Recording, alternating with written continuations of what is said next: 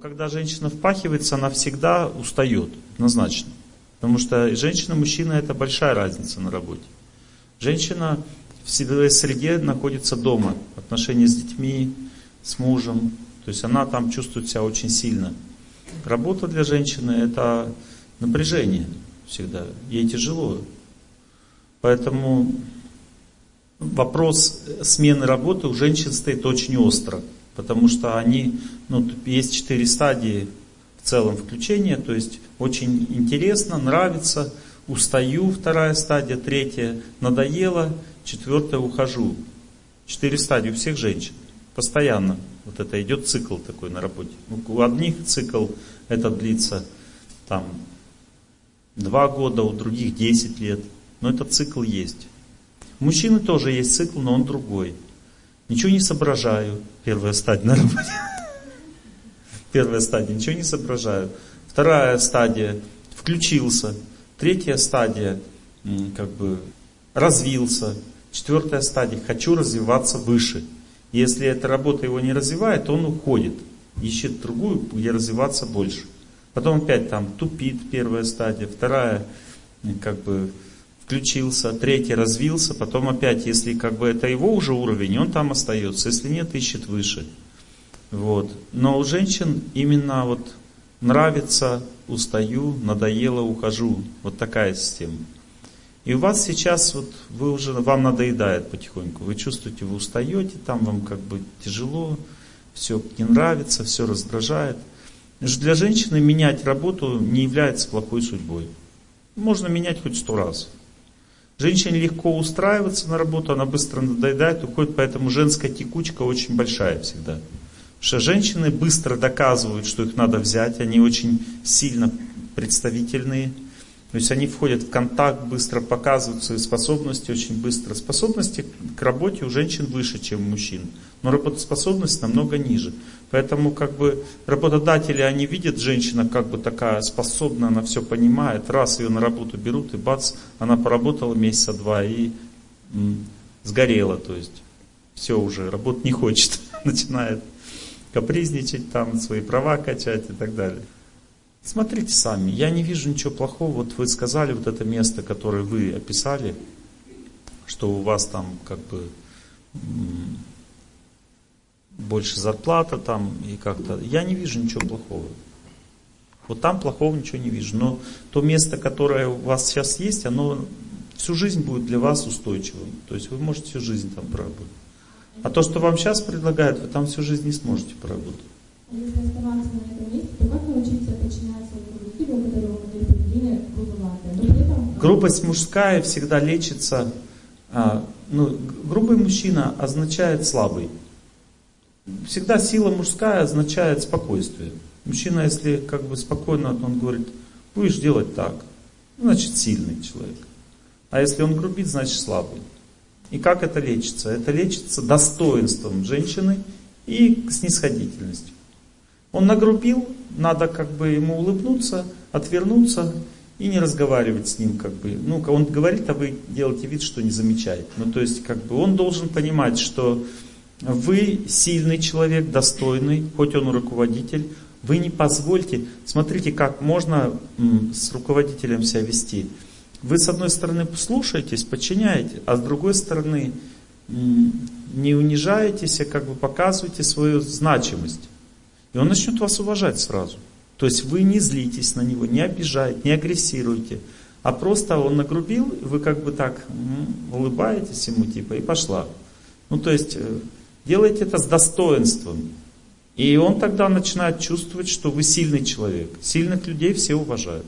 Есть сила женская, есть мужская. Женщины тоже сильные люди. Не то, что некоторые на Востоке считают, что женщины это слабые и глупые существа. Это неправильное мышление. Женщины интуитивные существа, и их сила, она находится в, в эмоциях. То есть, если эмоционально женщина благотворит человеку или нет. В этом разница в ее отношении. Она может эмоционально быть за, эмоционально против. Это ее сила. И это очень сильно влияет на людей. Когда женщина эмоционально против, это напрягает. То есть люди начинают уже думать, надо ему это или нет, так себя вести. Но если женщина задавлена, то ей будут понукать. Это означает, ну, всегда задавленный человек означает неразумный. Слабый разум означает можно манипулировать. Если ты, допустим, сказал, человек сразу как бы задавленным стал, это значит, у него слабый разум, можно манипулировать. Но если ты не, не, не можешь задавить человека с помощью своей силы какой-то, то значит его придется уважать. Нет другого способа дальше отношения строить. Иначе будет постоянный конфликт. Или надо уважать человека, или манипулировать им. Мужчина побеждает давление на себя, унижение с помощью внутренней силы. То есть его унижают, он как бы не обращает внимания, действует по-своему. То есть он эмоции никак не проявляет, он просто как бы показывает, что ему по барабану. Ну, то есть силу проявляет свою психическую. Означает терпение. Для мужчины сила это терпение. Для женщины сила это способность быть независимой. Эмоционально независимой. Это сильная позиция для женщин. Эмоциональная независимость. Если женщина зависима от грубого человека эмоционально, значит тогда, с одной стороны, женщина зависима от хорошего человека и независима от плохого. Так она регулирует ситуацию с помощью эмоций. Она может кому-то улыбаться, кому-то нет. От кого-то счастье испытывает, от кого-то не испытывает. И так она регулирует ситуацию, женщина. Изучайте эту тему. Грубый человек э, может стать мягче. Руководитель грубый может со всеми грубить, кроме вас. Все зависит от того, как вы себя поставили. Нет грубых мужчин, есть слабые мужчины. Слабому мужчину надо показать свою силу, он сразу же начнет вас уважать. Не давайте издеваться над собой никогда никому. Ну, давайте вы спросите, да? расстроенная, что-то печальное. Ну, давайте, садитесь. Садитесь, садитесь. Не печальтесь.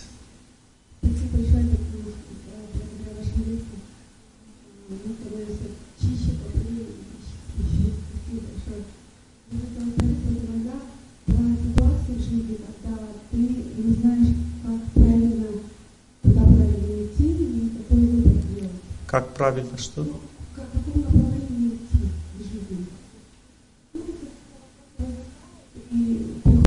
как женщине сделать правильный выбор. Да, и прошу а, его послать какой-то знак, и, чтобы я поняла. А, и знаете, я это раньше еще делала, практиковала только раньше. А, ну, не так хорошо получалось, сейчас лучше получается. Знаете, у женщин нет проблем с пониманием. Если вы сейчас мне скажете, какие у вас варианты, вы сами знаете, где лучше. У женщины нет проблем с, с, с выбором. У женщины есть проблема со способностью принять в этот выбор. Сила, как бы. Она сомневается в своем понимании. Вот если она, допустим, касается мужа, она не сомневается, она знает, как правильно для него. И она настаивает, чтобы он принимал правильное решение. Но она, потому что ей самой не надо принимать решение, она настаивает, чтобы он это сделал. Но она чувствует, как правильно. Женщина всегда чувствует, как правильно. Но ей очень трудно этим путем пойти. Вот поменять свою жизнь у женщины психика очень как бы такая ригидная, не желающая менять что-то. Женщине вообще очень трудно что-то менять. Она очень трудно меняет ситуацию в свою жизнь. Всегда. Очень трудно. Ей легко оставаться в том же состоянии, трудно очень что-то менять. Поэтому нужна какая-то волевая сила, волевой фактор какой-то нужен для того, чтобы женщине поменять. Если поменять все-таки нужно, то нужны отношения. Женщина все решает с помощью общения, причем волевого общения. Если вы, вот вы сомневаетесь, встретились здесь с женщиной, которая тоже сомневается, вы не получите от этого никакого развития своей ситуации. Нужен человек, который будет вас вдохновлять. Молитва дает больше познания, дает больше знания женщине, но все равно кто-то должен толкнуть на то, чтобы... Э, бывает, женщины помогают, говорят, давай, все нормально, потому что женщине, другую женщину вдохновить легко. Вот, допустим, женщина говорит, давай завтра побежим на улицу, она сама сильно бегать не хочет, но она вдохновляет подружку, говорит, да ну давай побежим, ну что, ну давай сбегаем мы с тобой, зарядку сделаем. Та соглашается, говорит, давай сбегаем. Теперь это думает уже, надо бежать тоже, а то неудобно как-то, я же вдохновил.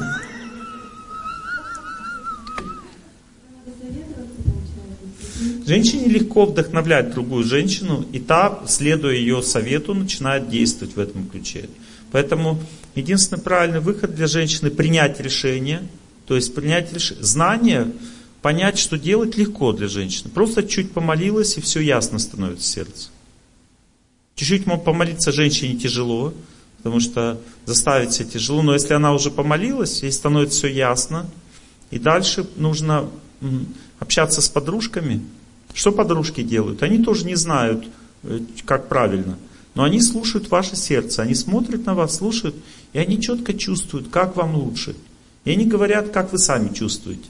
Они вас слушают и говорят вам, как вы сами чувствуете. И вас на этом начинают вдохновлять. И все, и вы как бы дальше идете этим путем и не ошибаетесь, потому что сердце женщины не ошибается. Бывают другие ситуации, когда у женщины просто выходит из равновесия состояние психическое. Она не, не решение, не выбор делает, а она просто не может успокоиться. То есть она выходит из равновесия и чувствует себя очень эмоционально. И она говорит подружке, помоги мне сделать выбор. Но ей не надо помогать сделать выбор в этом случае. Ее надо просто успокоить. Потому что женщина все равно будет делать выбор сама. Точно так же она иногда мужу говорит, помоги мне сделать выбор. Это ошибка за женщину в это время выбирать. Потому что она потом психует.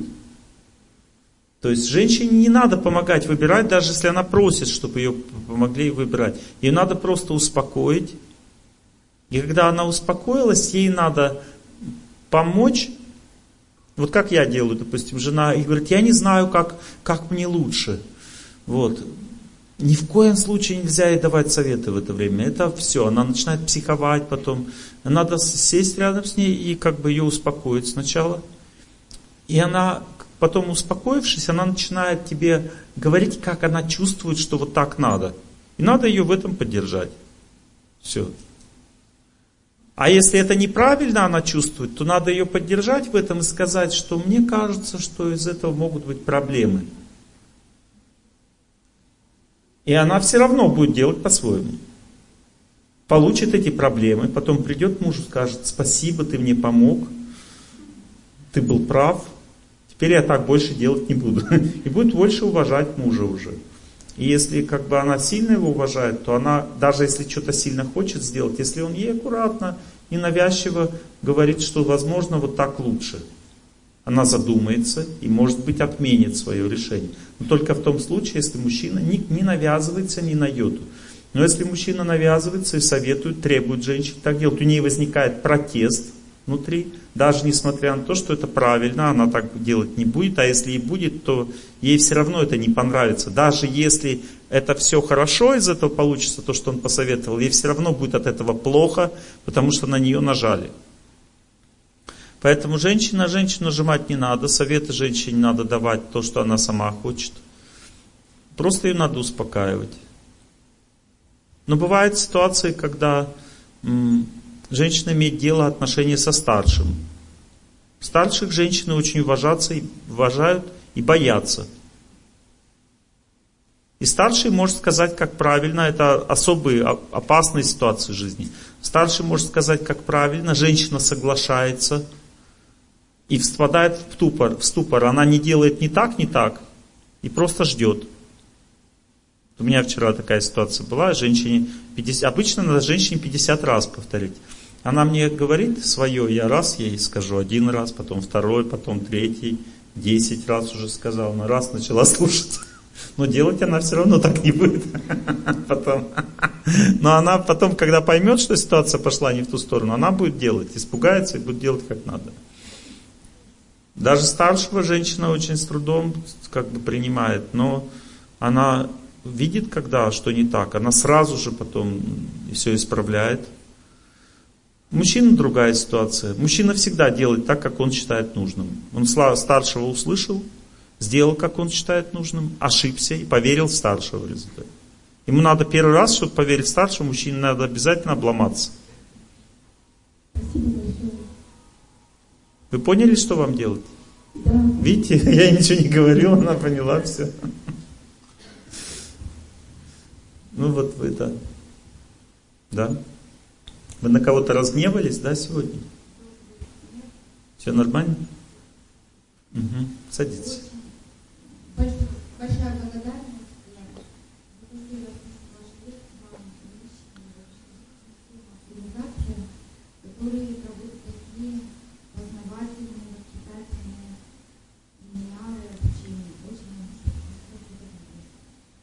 У меня такая проблема. Ну, а, муж нынешний, Объелся груш, да?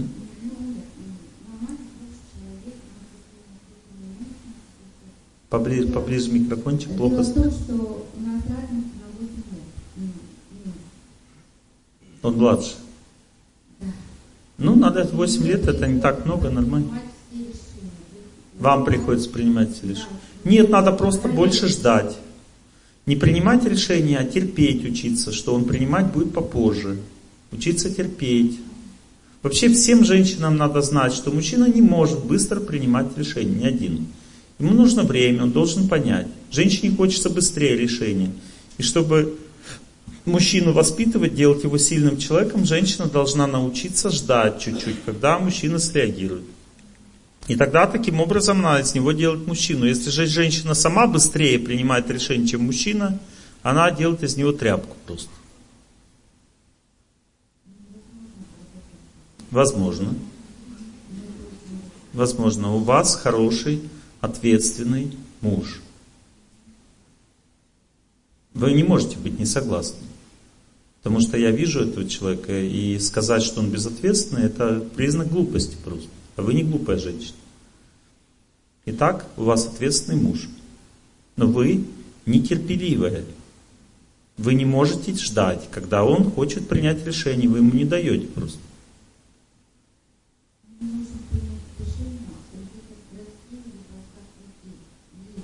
Он изучает эту тему, пока изучает.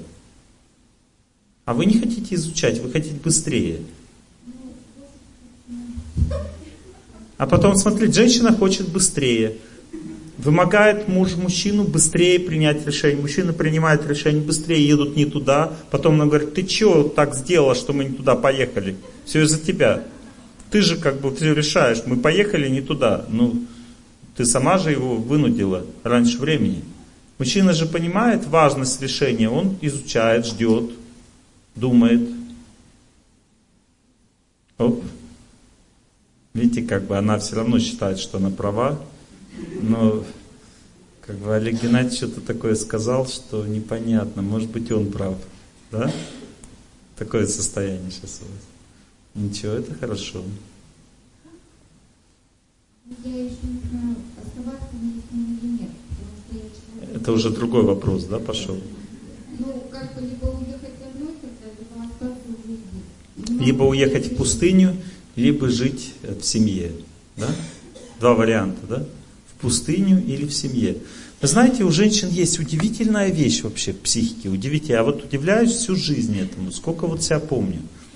Удивительно, вот смотрите, у женщины самое лучшее это жить в семье.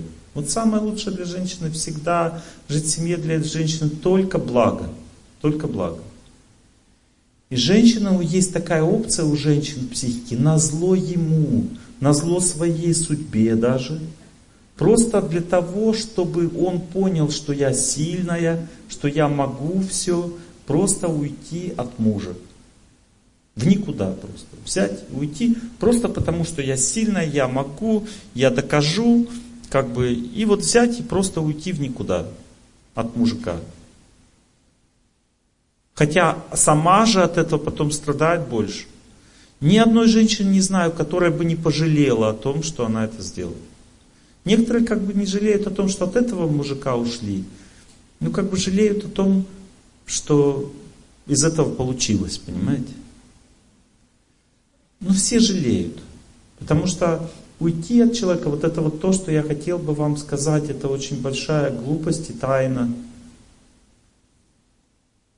Один, один раз в Америке сделали почти всем а, жителям страны операцию на аппендицит. Взяли, вырезали, потому что потенциальная опасность там. Вот. И вс- все эти люди потом от этого пострадали, стали инвалидами.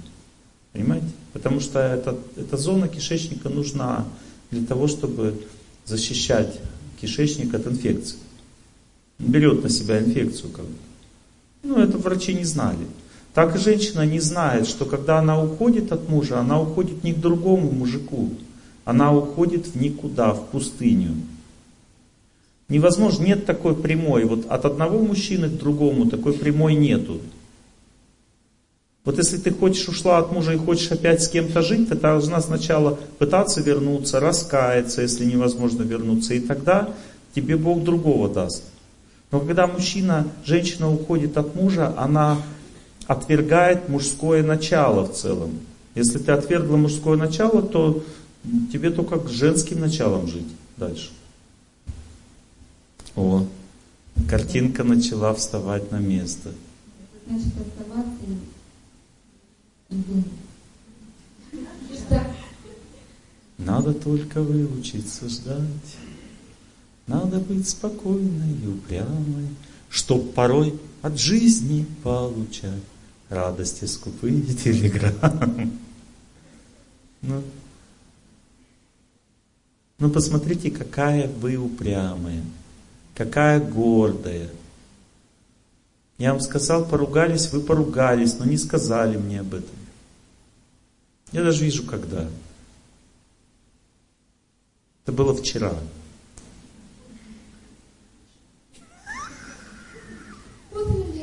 Конечно.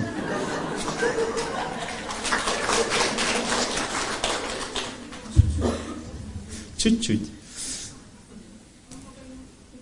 Много не успела, все уставшие были. Пора было спать. Учитесь владеть собой. Вы теряете хорошего человека. Больше по вам Бог такого человека не даст. Это последний шанс для вас. Потому что до этого всех, кого потеряли, действительно того стоило, может быть. Но с этим человеком это безумие. Терять этого человека это безумие. И вы сейчас на это безумие идете. Мечтаете об этом, думаете. Не понимая, что люди все устают друг от друга. Все люди страдают в отношениях всегда. Не бывает такого, что было радужно всю жизнь. Каждый человек это трудность. С каждым человеком тяжело. И только если люди занимаются духовной практикой, они в конце концов могут начать счастливыми становиться друг с другом, просто потому что они уже друг от друга ничего не ждут. Они ждут от Бога, от молитвы, от своей аскезы. Тогда они счастливы уже в жизни. Но если человек ждет от близкого человека, это само ожидание выматывает его. Вот вы ждете что-то от близкого человека, он устает от этого, он уже становится тяжелым в отношениях, потому что ожидание есть.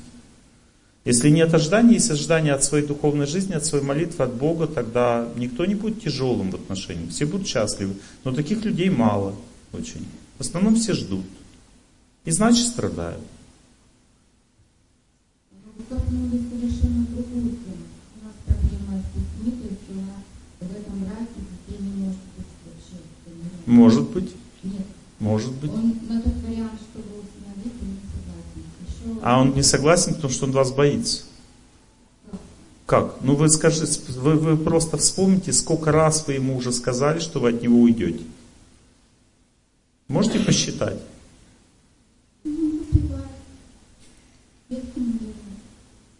Я стимулирую. Стимулирую. Так вы ему говорите, что вы уйдете от него почти каждый день. И он боится с вами детей заводить. А выпивает это, мужчина выпивает от усталости. Он встает на работе, разгрузки нет. Бутылка это то же самое, женская энергия, только искусственная. Ну, то есть, жена не дает любви, значит бутылка.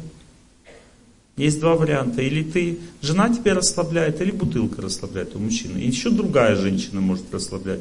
Если мужчина ну, не может другой женщине идти, а он не может, он такой совестливый человек, в отличие от вас. Вот. М-м-м. М-м, Олег Геннадьевич все знает, все знает. Вот.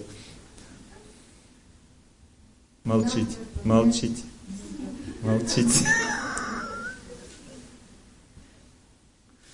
Вот. У него остается только один вариант, это бутылка.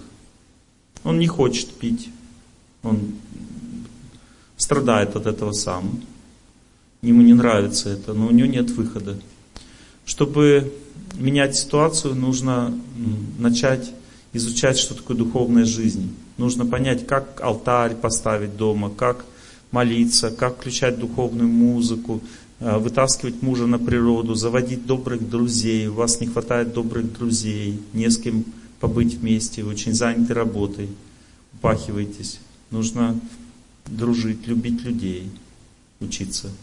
И так расслаблять, снимать напряжение. Со временем любовь не может быть между двумя людьми. Люди устают друг от друга. Любовь это всегда... А вот вы можете любить друг друга рядом с кем-то. Вот если вы пригласили друзей, вы можете любить друг друга при друзьях. Приносить им счастье и друг другу улыбаться тоже. Это любовь. Улыбаться вот так чисто друг другу постоянно это невозможно. Люди устают от этого.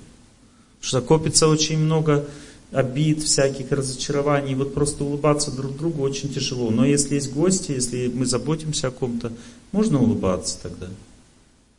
Можно, заботясь о детях, улыбаться, но для этого надо их завести. Детей вы не заводите, потому что доверие очень, очень низкий уровень доверия. Причина у вас не в том, что он выпивает. Причина не в этом. Я вам говорил, помните, я вам говорил вчера, что судьба человека зависит от его концепции жизни, от, то, от того, как он понимает жизнь. Вот это и есть судьба, понимаете? И ваша судьба заключается в том, что вы верите, что можно найти лучше. Вот оно как бы одиночество для человека, вот для, для семейного человека по судьбе может быть одиноким семейный человек. Это человек, который верит, что можно найти лучше. Он верит в вот это иллюзорное счастье, что можно найти себе такого человека, с которым ничего не делая, можно быть всегда счастливым. Вот это у вас в сердце живет такая вера. Вы в это верите сильно в своем сердце. И поэтому уже несколько раз поменяли мужчин. Это все, эта вера и делает вас несчастной. Если бы вы верили в отношения, а это другая вера, тогда бы вы их изменили. И сделали так, что он стал, стал, его несложно сделать хорошим человеком. Нужно просто в мужчину поверить, чтобы из него сделать хорошего. Он тогда сам начнет меняться. Когда в мужчину не верит, это как проклятие. Он никогда не будет меняться, будет плохо жить рядом с женой. Чтобы мужчина менялся, в него надо поверить. Поверить не слепая вера, что поверила, поверила и больше ничего. Вот. А поверить означает верить, что ты, если хорошо к нему относишься, вдохновляешь его, то он постепенно станет таким мужем, которого вы ждете в жизни, которого вы хотите. Вот молодец. Разумная, разумная женщина, все поняла то, что я сказал. Теперь будет делать как надо. Вам интересен ответ на вопрос? Судьбы людей раскрываются, судьбы людей. Ну вы давайте поговорите. Обижена, очень сильно обижена.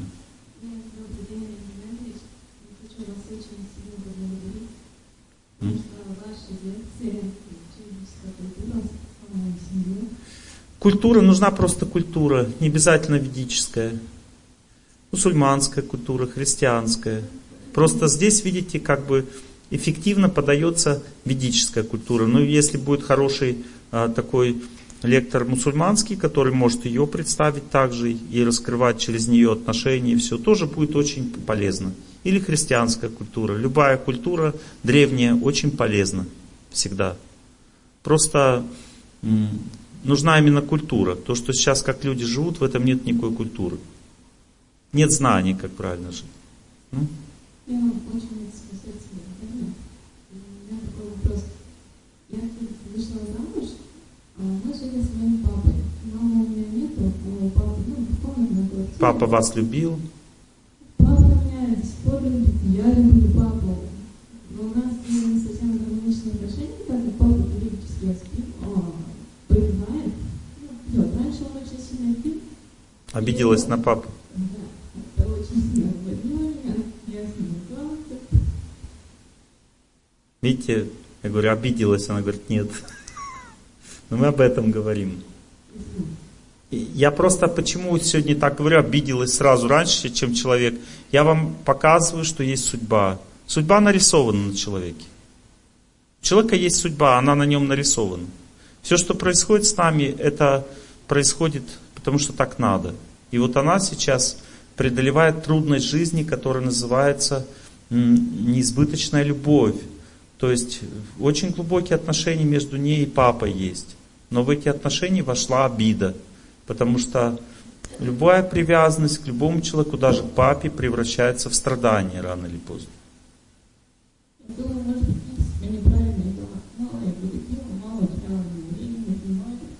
Нет, все нормально. Просто вы как бы очень сильно привязались к этим отношениям. А они уже в прошлом остались.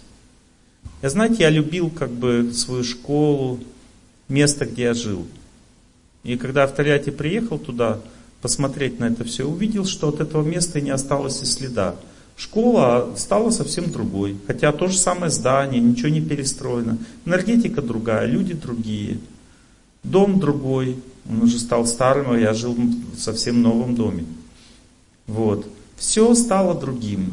Ничего в этом мире, ну все то, что было, э, вас с папой, это все прошлое.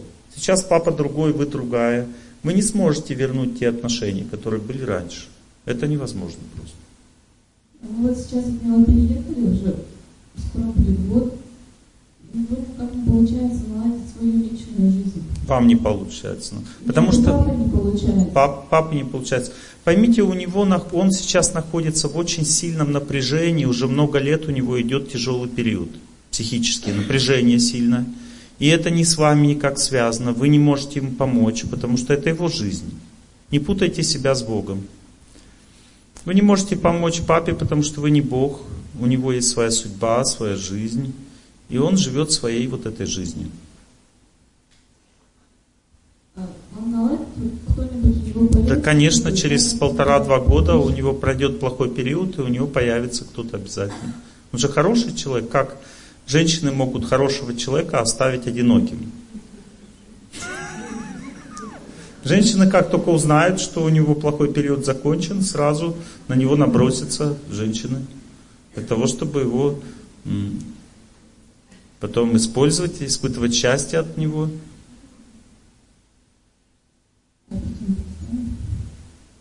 А это уже зависит от вашей молитвы. Вот, вот здесь уже свобода выбора идет. То есть периоды меняются, но кто перестанет пить или вылечится или нет, перестанет пить или нет, это зависит от желания жить. Или желание жить, или вера в свое счастье. Помните, мы вчера говорили, хорошая судьба означает вера. Если ты веришь в свое счастье, значит у тебя хорошая судьба. Не веришь, значит плохая. Вот если он поверит в свою судьбу, тогда он перестанет пить. Но для того, чтобы он поверил, должен кто-то рядом поверить. Вера, передается так, как аромат цветов. Правильно. Вот если сейчас здесь розы вокруг поставить, все будут в розах. И все будут пахнуть розами. Знаете, есть такое дерево сандал. Оно настолько сильно пахнет, что его само никогда не режут и не рубят, потому что оно растет очень медленно. Оно пахнет на сотни метров. И с ним рядом сажают быстрорастущие деревья. Они все пропитываются сандалом. Они становятся пахнущими, как сандал. И потом сандал оставляют, эти деревья срубают, делают из них статуэтки и выдают за сандал. Ну, они пахнут сандалом все. Ну, сандала цвет очень белый. Это белое дерево, белого цвета. Ну, статуэтки эти все там и красные, и серые, и какого угодно цвета. А другие деревья, просто они росли рядом с сандалом. Точно так же и человек. Если вы становитесь сандалом, если вы занимаетесь духовной практикой, молитесь, вы с ним очень сильно связаны со своим папой. Гораздо сильнее даже, чем со своим мужем. Вы замужем? Вы сильнее с папой связаны даже, чем с мужем. Вы если начнете молиться, это сразу же передастся ему. Он тут же будет меняться. Его плохой период влияет на вас, вы вместе с ним страдаете, а вам надо его побеждать. плохой перевод. Молитвой, верой в счастье. Верить надо.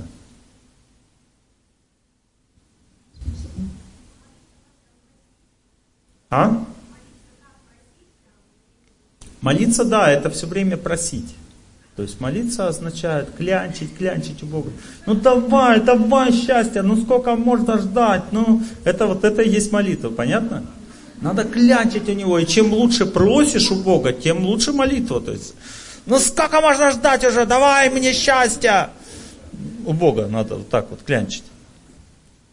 Видите, как смешно вы задали, какой смешной вопрос. И весь зал смеется. Хорошо, молодец. Смотрите, молитва – это служение. Человек во время молитвы должен забыть про свой вопрос. Забыть. Он должен служить, желать счастья Богу. Зачем Богу счастье желать? Да, он так счастлив.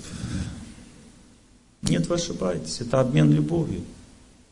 Мы как бы любим Бога, радуемся Ему. Отдаем Ему свою веру, свою верность отдаем. Он нам отдает победу над судьбой взамен. Идет обмен просто. Он и так для нас все делает, постоянно живет. Все, что мы в жизни происходит, все связано с Богом. Он так все для нас делает. Но если мы хотим чего-то, что по-другому происходило, тогда нужны близкие отношения с Богом. Нужно Ему кланяться, служить, желать Ему счастья. И в тот момент, когда вы забудете про свою проблему, в этот момент он про нее вспомнит. Потому что память никогда не может вот так действовать судьба. Зона памяти всегда принадлежит кому-то одному. Если я помню о своем сыне, Бог о нем не будет помнить. Если я как бы считаю, что сыну надо по-другому жить, но начала думать о Боге, забыла про сына. Ну, знаю, что мне надо для сына эта молитва нужна, знаю об этом, но про него забыла, думаю о Боге. В это время Бог ему начинает помогать. Если я думаю о сыне все время, помощи не будет. Одна женщина говорит, Олег Геннадьевич, я три года каждый день по два часа молюсь за своего сына. И он не перестал пить. Почему вы говорите, что молитва помогает? Я не верю в это. Я говорю, я сейчас очень просто вам докажу, что она помогает. Вы, говорю, когда молитесь о сыне, вы о ком думали? О Боге или о сыне? Она говорит, о сыне, конечно, я же за него молюсь. Все. Это значит, что никакого результата от молитвы не будет. Ты хоть 10 лет молись. Видите, я об этом говорю вам тысячу раз. И все равно вы молитесь и думаете не о Боге. Потому что так трудно оторваться от своей проблемы во время молитвы. Так трудно начать думать о Боге. Но если вы это начнете делать, вы будете побеждать судьбу. Судьба, видите, так действует. Со звуком что-то произошло. Сейчас он наладит, видите, человек же сидит. Ну ладно, мои хорошие, давайте будем уже теперь лекция, уже лекция будет теперь. Видите, бывают у людей очень хорошие периоды жизни, наполненные счастьем, радостью такой глубиной. Чувствительность, наверное, очень высокая звука. Надо поменьше сделать чувствительность, иначе фон идет, фонит.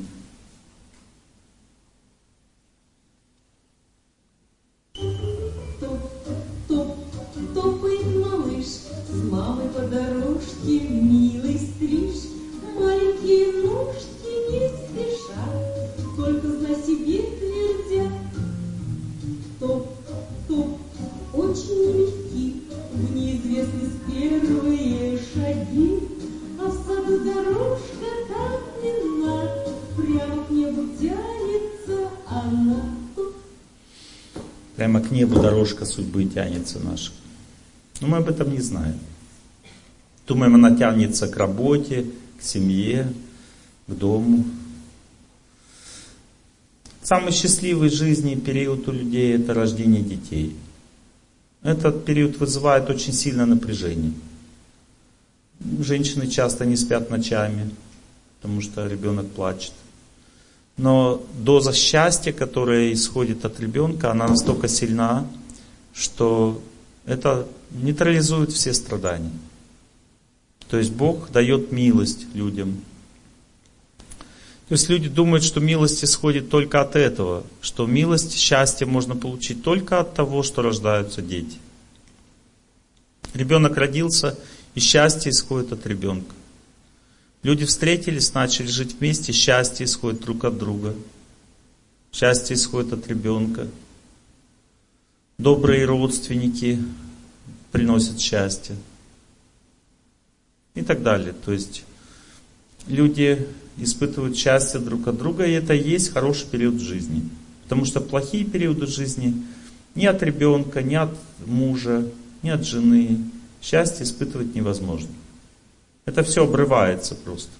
Все люди, большинство людей на земле считают, что кто-то в этом виноват. И в этом заключается главная ошибка жизни. То есть в чем заключается сильный разум? Вот все хотят разумно жить, побеждать судьбу. Но в чем заключается сильный разум? Сильный разум способен понять, что всегда и везде люди не могут быть виноваты в наших трудностях. Всегда и везде виновата судьба. Вот пришло время в моей жизни, я напрягаюсь. Пришло время, я расслабляюсь. Пришло время болеть, пришло время выздоравливать. Пришло время жениться, ходить замуж. Вы меня спрашиваете, когда я выйду замуж? То есть вы меня спрашиваете, когда придет время? Но человек может выйти замуж или жениться раньше времени. Для этого это называется победа над судьбой. Бывает в судьбе вообще нет времени, когда выходить замуж. Одиночество. Всю жизнь. Бывает в судьбе. Одиночество всю жизнь не означает, что я должна быть одинокой. Не означает. Это означает, что мне нужно приложить усилия, чтобы выйти замуж. Усилия какие? Духовные. Они сотканы из веры, позитивного настроя, а из способности быть счастливой, самодостаточной, удовлетворенной, даже находясь в состоянии одной. Когда женщина удовлетворенная, счастливая, одна, это значит, она уже победила судьбу. Вот она одна. Но она не плачет, не страдает. Она счастливая, жизнерадостная, самодостаточная внутри себя. Первая стадия победы над судьбой уже произошла. Все. Ей не надо замуж, она уже не хочет. Хотя она одна. Каждая женщина хочет замуж. Каждая женщина всегда хочет замуж. Но она способна быть счастлива одна. У нее где-то в глубине есть желание замуж, но снаружи она уже удовлетворена жизнью. Это значит, что ее способность выйти замуж возрастает в тысячу раз. Потом дальше она видит, вот женщина, когда одна живет, у нее копится сила влияния на мужчин. Постоянно. Копится все больше и больше. В это время очень важно не расходовать эту силу на пустые отношения. Не надо спать с женатыми мужчинами, не надо там проводить с мужиками время там в постели, коротать жизнь, так сказать. Одна терпи, жди, потому что чем больше ты одна, тем больше ты красивее становишься. Если ты самодостаточно удовлетворена, думай о Боге, молись, развивайся как личность, это время для развития ты становишься все красивее, сильнее как личность. И приходит время, когда ты начинаешь, вот смотрите, сначала первая стадия, самодостаточность. Женщина чувствует себя хорошо уже, самодостаточно. Вторая стадия, влияние называется. Она чувствует, что мужчины начали на нее смотреть, поглядывают уже на нее. Влияние это означает, что уже на второй стадии. И третья стадия – у них меняются планы на жизнь, глядя на девушку. Вот на, на стадии поглядывания они что хотят? Они хотят наслаждаться ее телом. На этой стадии нельзя создавать отношения. Мужчина ухаживает, он хочет наслаждаться телом, он не хочет жениться еще. Он не дошел до третьей стадии. Поэтому всегда до третьей стадии мужчину надо доводить. Какая женщина самая лучшая, самая ценная? Какая? Самая недоступная. Запомните. И если мужчина видит, что вы недоступны и отваливается, значит это не ваш человек. Он вас не любил никогда. Потому что если мужчина по-настоящему любит, он никогда не может отвалиться от того, что ты не, не, не прыгаешь с ним в постель. Никогда он не может отвалиться. Это невозможно. Это значит, это ваш человек.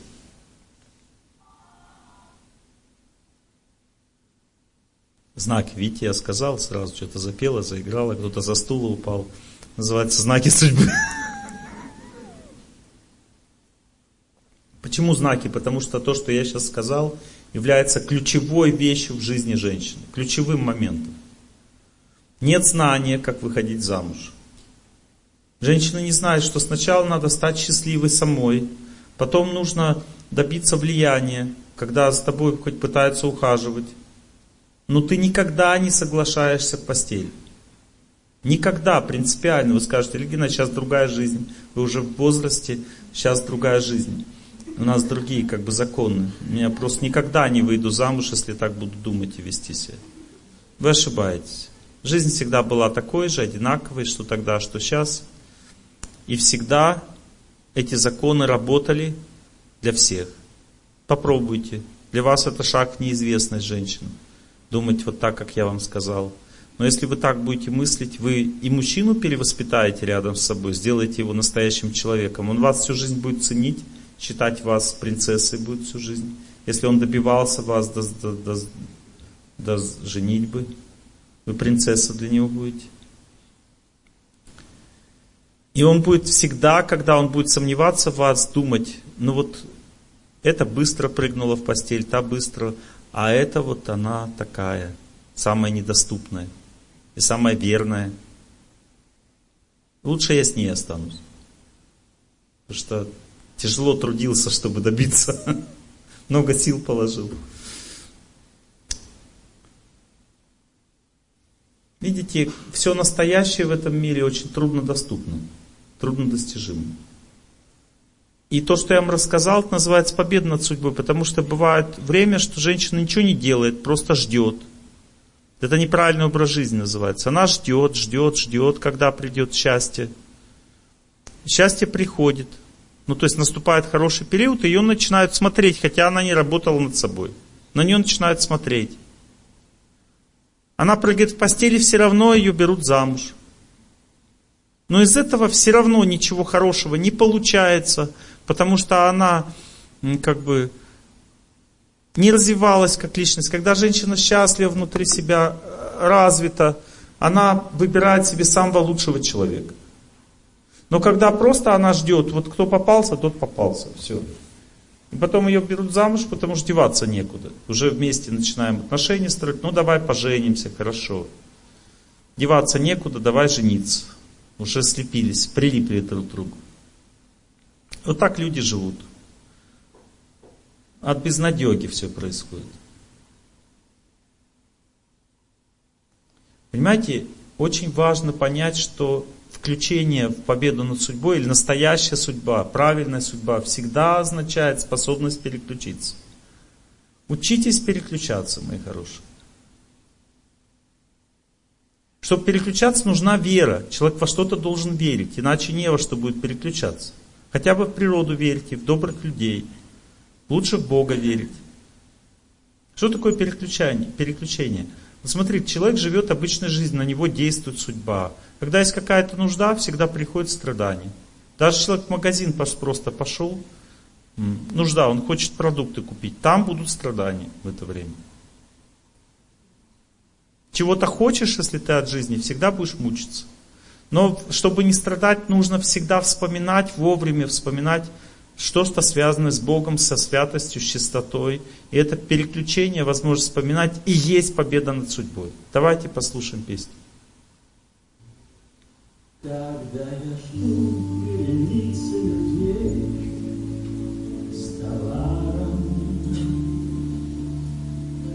а вечер дышит в лицо мне своим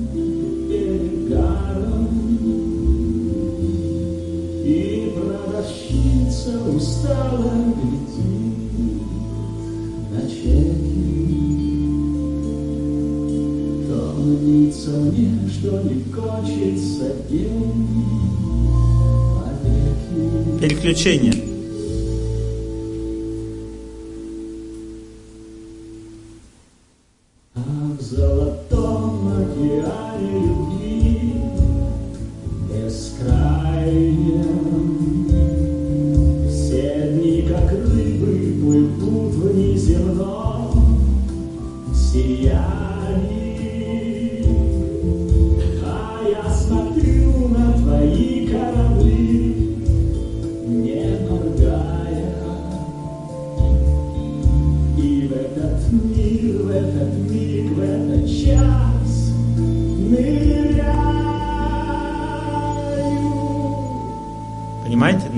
Куда надо нырять.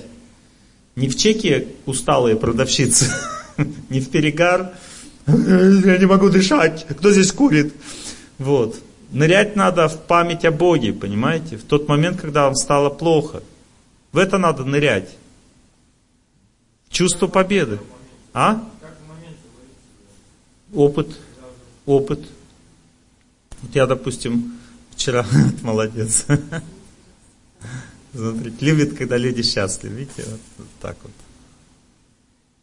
Я когда бежал вчера, я вам рассказывал, что я бежал 16 километров, потом в речке постоял ваш. После этого я получил силы, лекции читать, жить. Вы заметили, что вчера я сильный был на лекции, у меня много силы было. Это от пробежки, от природы это было. И во время пробежки где-то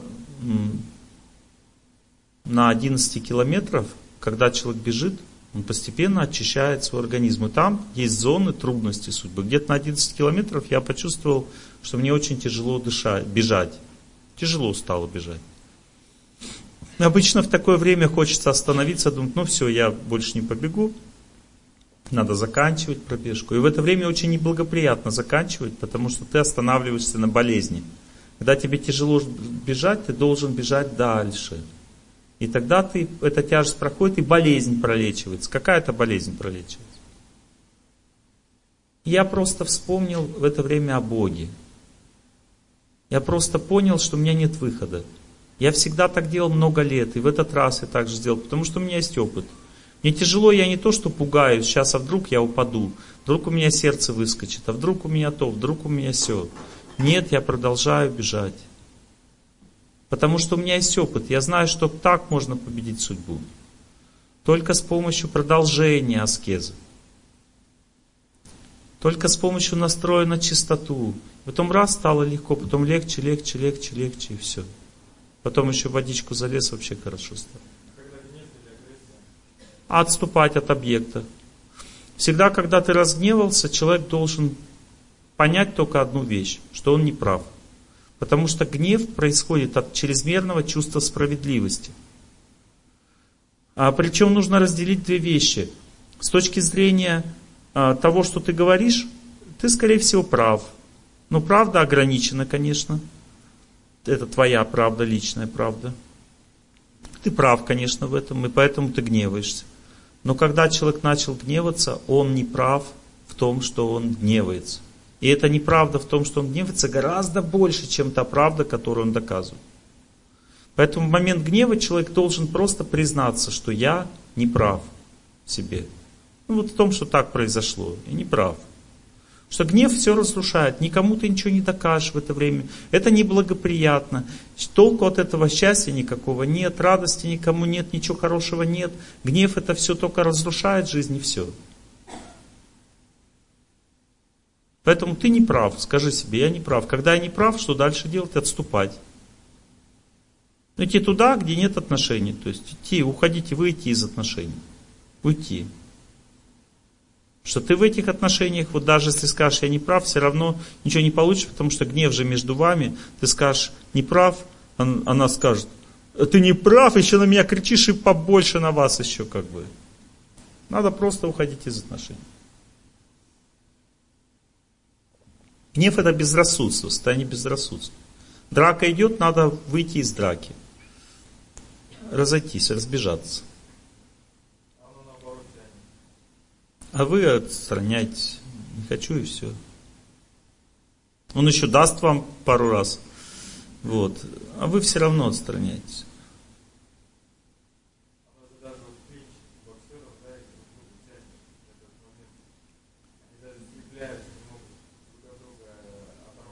Да, да, да, да, да, да. Так действует судьба. Она нас приклеивает к себе. Заметили с близким человеком, когда ругаешься, очень трудно от него оторваться. Хочется дальше, дальше доказывать ему. И все хуже, хуже ситуация становится. Все хуже и все дальше и хуже. Если люди очень сильные психически, там начинают стаканы бить уже. царапать лицо друг другу уже все. Но при этом они потом быстро прощают друг друга, потому что понимают, что это все не так важно, что было. Отношения важнее. Есть люди глупые, они думают, все, с тобой жить не буду, потому что мы подрались. Все. Это глупость, неправильное мышление. Люди дерутся от того, что они не могут э, сдержать себя, контролировать просто. И потому что они не понимают, что делать с гневом. Когда ты разгневался, нужно понять, что ты не прав. И сразу уйти из этих отношений, выйти из этой ситуации. Все. Дальше все будет хорошо. Потом ты восстанавливаешься, приходишь в себя постепенно. Никогда человек не может никому помочь, когда он раздражен. Ребенок получил двойку, тебя взбесило это. Не подходи к нему. Успокойся, приди в себя. Парадоксально веди себя. Подходи к нему, спрашивай, как дела, что случилось, что нормально у тебя все. Двойку, а почему? Вот ты сам как считаешь, что там произошло? Может быть, учительница неправа или ты устал? Что произошло? Почему ты... И вы узнаете много интересного, узнаете, что это, этот предмет ребенку не подходит, что преподаватель преподает немножко неправильно его. Ему этот предмет не нравится, он не может его учить, ему тяжело очень. У него начался плохой период жизни, который вообще не даст им возможность учиться. Он может вообще сорваться в этом периоде, вообще потерять себя. И так далее. Столько интересно узнать, потому что просто считать человека плохим, это легче всего. Вот легче всего считать, что человек просто плохой. Но на самом деле даже пьяница неплохой человек. Он просто не справился с судьбой. Надо разобраться, почему. Просто так люди не пьют. Если взять, допустим, сейчас любого человека, который выпивает, и не дать ему выпивать, вот как вы думаете, что дальше будет? Вот он выпивал и не выпивает, а что дальше будет? У него есть два варианта. Да, у него два варианта есть. Или он выживет, и тогда это происходит с помощью того, что он просто какие-то правильные вещи начнет делать. Но чтобы их делать, надо же этому научиться сначала. Правильные вещи по науке делаются, а неправильные просто так. Неправильные вещи делать легче всего. Вот сейчас человек не выпил, не выпил, допустим. Что с ним происходит? Чаще всего срыв. Ладно, если этот срыв приведет просто к нервному истощению, а может быть инсульт, инфаркт и все что угодно. Ну то есть часто люди пьют только потому, что они по-другому не могут жить. Потому что есть три слоя жизни. Есть невежественный слой, это депресняк. Люди просто живут в депресснике. Причем интересно знать, что женщины это лучшая половина человечества. Лучшая половина. Поэтому женщины, когда в невежестве живут, они не пьют. Женщины в невежестве просто в депресснике находятся и все. Они ничего не делают, ходят подавленные. Спят очень много. Плачут постоянно. Делать ничего не хотят, даже себе не готовят. Просто вот как растения сидят такие все. Могут часами сидеть, ничего не делать. И когда ее спросишь, такую женщину, ты правильно живешь, она скажет, как могу, так и живу. И она будет права, потому что она лучшая половина человечества, женщина. Она всегда хорошая, даже в невежестве. Но мужчина это худшая половина человечества, понимаете? Когда мужчина в невежестве, он нажирается как свинья такой, ползает по по, по всяким, рыгает там, понимаете, ну то есть худшая половина человечества. И тот человек в невежестве этот.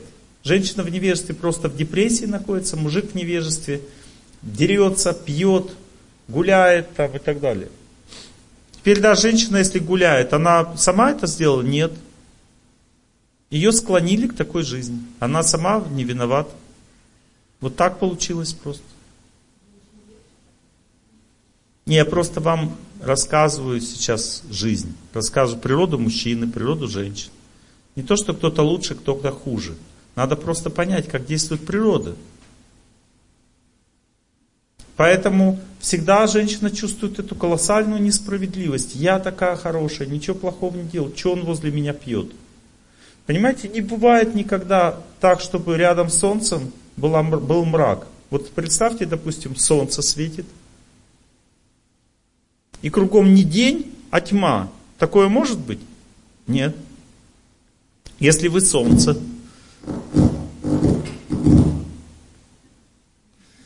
если вы солнце, то с рядом с вами кто будет? Ну, как минимум луна. К вашей, как минимум к вашей стороне будет э, солнце. От свет, от, от, ну, то есть, если вы солнце, ну, вы будете рассеивать тьму с собой. Ну, то есть, если человек не работает над собой, а вы работаете, он всегда будет на, на шаг ниже вас. Но он все равно будет лучше, чем другие, он будет развиваться рядом с вами и так далее. Понимаете? Конечно, просто женщина не замечает в себе, что она в невежестве. Она думает, что она в благости всегда. Женщина о себе думает, что я, я же благостная, ну посмотрите, какая благостная. Вот, и вот это невежество рядом живет. Я же вам объясняю, как невежество женское проявляется. В виде депрессии, лени, чрезмерного сна, увлечения чрезмерно сладкой пищей. Более запущенные случаи это разврат, то есть женщина начинает гулять от мужа. Невежественная жизнь. И так далее. Понимаете? То есть, а, другими словами, невежество никогда не бывает с благостью рядом. Теперь, допустим, вы решили благостной жизнью жить. Начали молитву там и так далее. Ему сразу же прям раз стал цветочком. Так или нет? Нет. А почему, как вы думаете? Вот почему вы меняетесь, вы стали солнцем, почему он сразу не засветился рядом с вами? А почему потерпеть? Вот почему сразу все не происходит? Нет, все потихоньку, и женщины тоже. Мои хорошие, знайте, почему это так. Потому что он является представителем вашей судьбы. Все это происходит только потому, что вы Просто свою судьбу перед собой видите. А судьба же, она соткана из многих жизней, понимаете? То есть вы много жизней жили неправильно, тут начали молиться, и думаете, ваша судьба сейчас прямо перед вами поменяется за секунду. Ваша судьба будет вас мучить, показывать вам, как вы жили раньше. Она будет вас мучить, ваша судьба. Вот, хороший вопрос. В зависимости от судьбы. Пока в сердце не появится легкость, счастье, ощущение счастья, удовлетворение, значит вы победили судьбу сегодня. А завтра она навалится вновь. Каждый день нужна молитва. Каждый день нужны добрые дела. Уметь любить, уметь прощать каждый день. До, до конца себя отдать. Поэтому человеку в жизни не хватает только силы. Только силы не хватает. У нее не хватает силы, эту силу надо брать от природы, от добрых людей, от Бога. Силы не хватает только в жизни. Все остальное у нас есть. Итак, судьба, смотрите, то есть я могу чувствовать судьбу человека. Один человек пришел ко мне на консультацию. Я посмотрел на него, и мне стало страшно. Иногда судьба бывает очень страшной. Я ему так очень скромно сказал, говорю, вы, скорее всего, в прошлой жизни убивали людей. Посмотрел на меня холодным взглядом таким. Говорит, Олег Геннадьевич, я и в этой жизни уже убивал людей. И когда он на меня посмотрел, мне стало жутко. Просто жутко. Потом он сказал, что я понял, что я качусь в пропасть. Начал молиться, очень интенсивно, серьезно молиться. И все мои друзья уже или погибли, или живут в тюрьме, или продолжают убивать. А я смог, смог уйти от этой участи.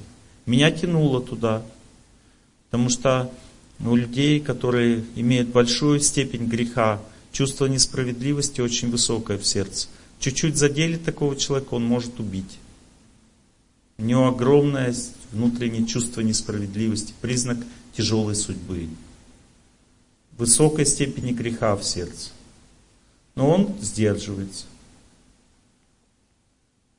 Дальше он мне задавал вопросы по молитве. Я увидел, что несмотря на то, что этот человек очень тяжелый, судьба тяжелая, много греховных поступков было совершено. Но этот человек очень тянется к Богу. И поэтому он хороший человек. Сначала мне было страшно на него смотреть, а потом я понял, что он хороший человек. Другой раз в Риге такая ситуация, редко такие ситуации были, но бывают в жизни. Я крайний случай вам рассказываю. Мы с вами изучаем, какая бывает судьба. Вот так же, как вы на первом ряду сидел человек, я как сейчас помню. И когда он на меня смотрел, мне казалось, что он меня убьет. Достанет пистолет сейчас и выстрелит. Я в таком состоянии читал лекцию. Вот серьезно вам говорю. Вот. И после лекции он подошел ко мне и сказал, Олег Геннадьевич, у меня три высших образования. Вот. У меня много хороших друзей, хорошая семья. Но все люди, которые меня видят первый раз, у них волосы дыбом от меня становятся. Они меня страшно пугаются. Но я, когда на себя в зеркало смотрю, я как бы... Говорит, ну, я не понимаю, чего пугаюсь. Вот интересно знать, что когда человек на себя в зеркало смотрит, он судьбу свою не видит. Ему он кажется таким хорошим, таким хорошим человеком, понимаете, в зеркало, не видно судьбу. Но когда ты смотришь на других людей, совершенно по-другому твой взгляд выражен. Совсем по-другому, совсем иначе ты смотришь на других людей. Люди смотрят на других людей глазами своей судьбы. Если бы женщины видели, как они смотрят на мужчин, почему они одинокие, они бы сами за такую никогда не вышли. От такого взгляда все бегут. Вот. Он не знает этого своего взгляда, этот человек. Но он узнал просто реакцию. Он разумный человек, он говорит, я не понимаю, откуда такая реакция. Вот вы, Олег Геннадьевич, когда на меня смотрели во время лекции, вам не было страшно? Я говорю, нет, хороший человек. Мне пришлось немножко обманывать его, ну иначе как вот человеку плохо совсем. Он говорит, ну это редкость большая, говорит, что так.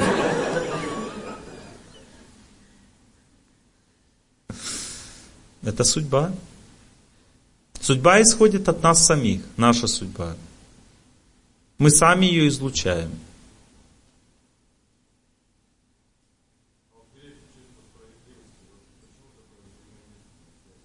А с чем?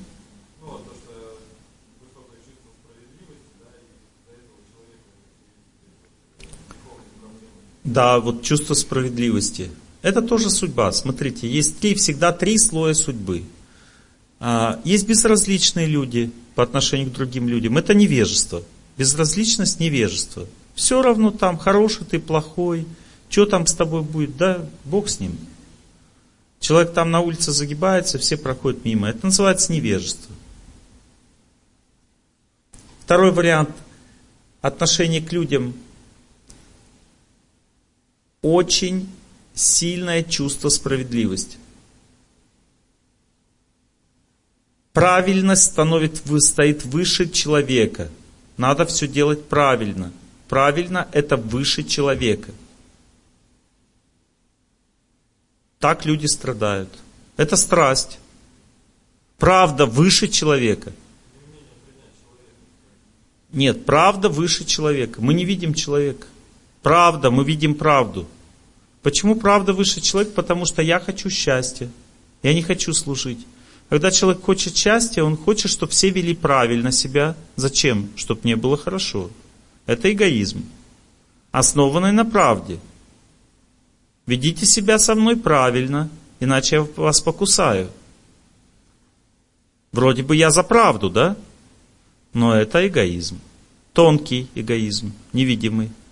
И есть третий тип поведения человека, когда человек не за правду, а он за человека. Правда стоит ниже. Тогда в этом случае. Допустим, человек грешный, но он хочет исправиться. Тот, кто за правду, он говорит, нет, все равно его наказать. А который человек за человека, он говорит, нет, этот человек хочет исправиться, мы его наказывать не будем. Этот разум за человека стоит выше, и судьба у такого человека лучше. Видите, дорога судьбы зависит от нашего восприятия мира, от нашего понимания. У нас есть выбор. Допустим, был такой фильм про а, один человек угонял машины у богатых людей и продавал их, потом в детские сады деньги жертвовал, да? Берегись автомобиль, да? Помните этот фильм? И там был следователь, да? Следователь, он был за правду или за человека? За человека. Его все равно посадили. Но он его любил, этого человека, преступника. Он когда исследовал это преступление, он его любил, понимаете? Он любил человека, несмотря на то, что тот угонял в автомобиле, делал какие-то неправильные вещи, но он понял э, его мотивы. Он человека поставил выше правды, и они вместе сыграли спектакль, и потом тот пошел в тюрьму после спектакля. Понимаете? Ну, то есть он относился к нему как к другу, но закон все равно есть закон, и придется сажать человека все равно. Видите, закон не отменили но отношение другое. Как человек будет сидеть, если к нему по-доброму относится, допустим, следователь говорит, ну, брат, ну не надо было тебе убивать-то, не надо было.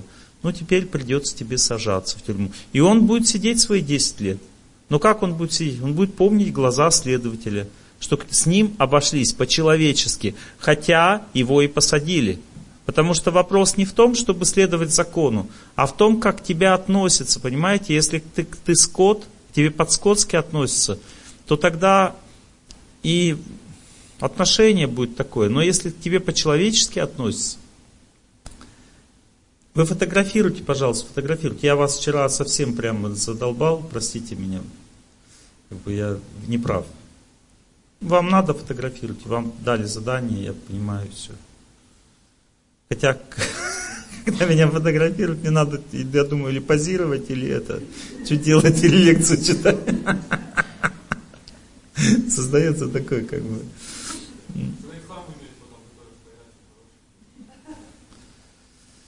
Бывают противоречивые ситуации. Ему надо фотографировать, а мне лекцию читать, как бы, что делать. Надо терпеть, сотрудничать друг с другом. Терпеть нужно. Итак, а, видите, я вам рассказываю о судьбе. Некоторые люди говорят, у меня плохая судьба, и в гороскопе так написано, все, у меня плохой период жизни. Даже в плохой, в тяжелый, допустим, тяжелый период жизни у вас наступил. Даже в тяжелом периоде жизни, мои хорошие, есть третьих слоя – или ты там будешь в дерьме купаться в этом тяжелом периоде жизни, или будешь бегать как лось, понимаете, в напряжении постоянном. Или ты там будешь побеждать эту судьбу, становиться мудрецом в результате. И этот тяжелый период для тебя знаменуется одним только счастьем, в конце концов. Ты когда будешь его вспоминать, ты будешь думать, у меня была самая лучшая жизнь в это время. Все зависит от того, в какой слой вы попали. И только одна вещь определяет этот слой – если человек верит в себя, он живет в невежестве. Если человек верит в удачу, в деньги, во власть, в славу, он живет в страсти. Если человек верит в Бога, он живет в благости.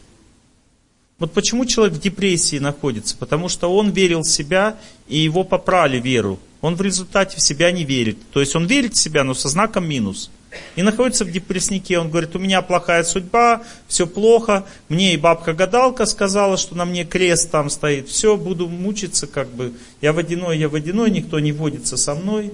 Все мои подружки, пиявки и лягушки. Жизнь моя жестянка, ну ее болото. Вот, понимаете? Это неправильное мышление просто. Жизнь не жестянка, это просто объем работы. Жизнь это объем работы. Вера дает возможность побеждать судьбу. Постепенно это происходит. Близкий человек олицетворяет мою судьбу, а не, не мое невезение. Вот ощущение, что это мне не повезло в очередной раз, это признак неправильного мышления. Близкий человек олицетворяет твою собственную судьбу. Если бы вы видели себя, как вы вели в прошлых жизнях, вы бы тогда точно понимали, что это так. Понимаете? Есть закономерности, надо их признать.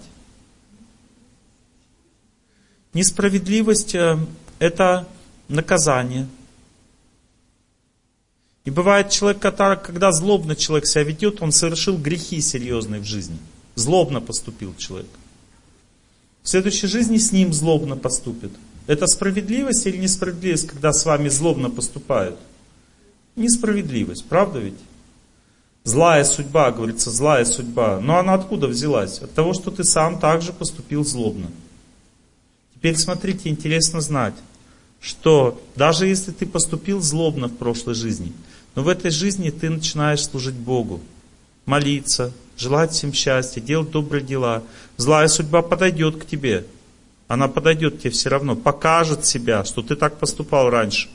Но злобно поступать с тобой она не будет в этом случае. Или попытается это сделать, но будет нейтрализован. Понимаете, да? Праведник, добрый человек все равно несправедливость на себе или терпит меньше, или вообще не терпит. Но бывают исключительные случаи, когда у человека, у каждого человека есть очень много каких-то ужасных поступков, которые он совершал в прошлых жизнях. Ужасных прям поступков.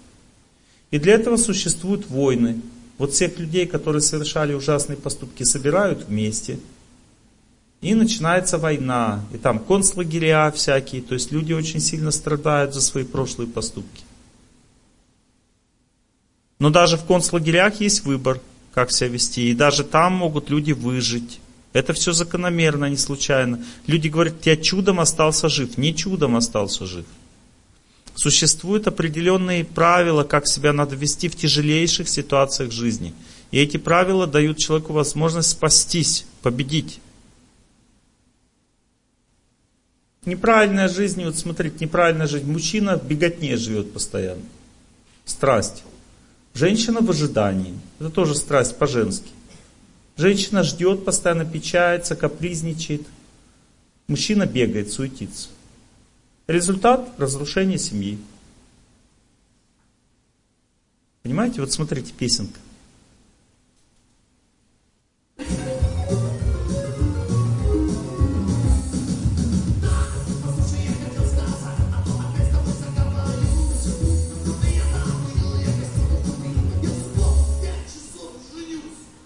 Не на ней только.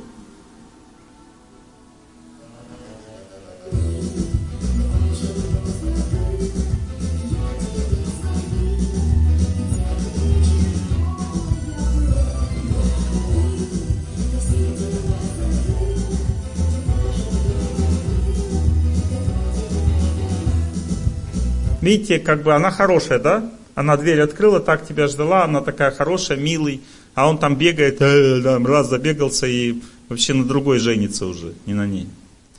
Видите, это одна и та же судьба, только есть женская, а есть мужская. Женская доля всегда правильная. А мужская неправильная. Видите, он бросил ее, плохой человек. Даже если женщина бросает, она все равно хорошая.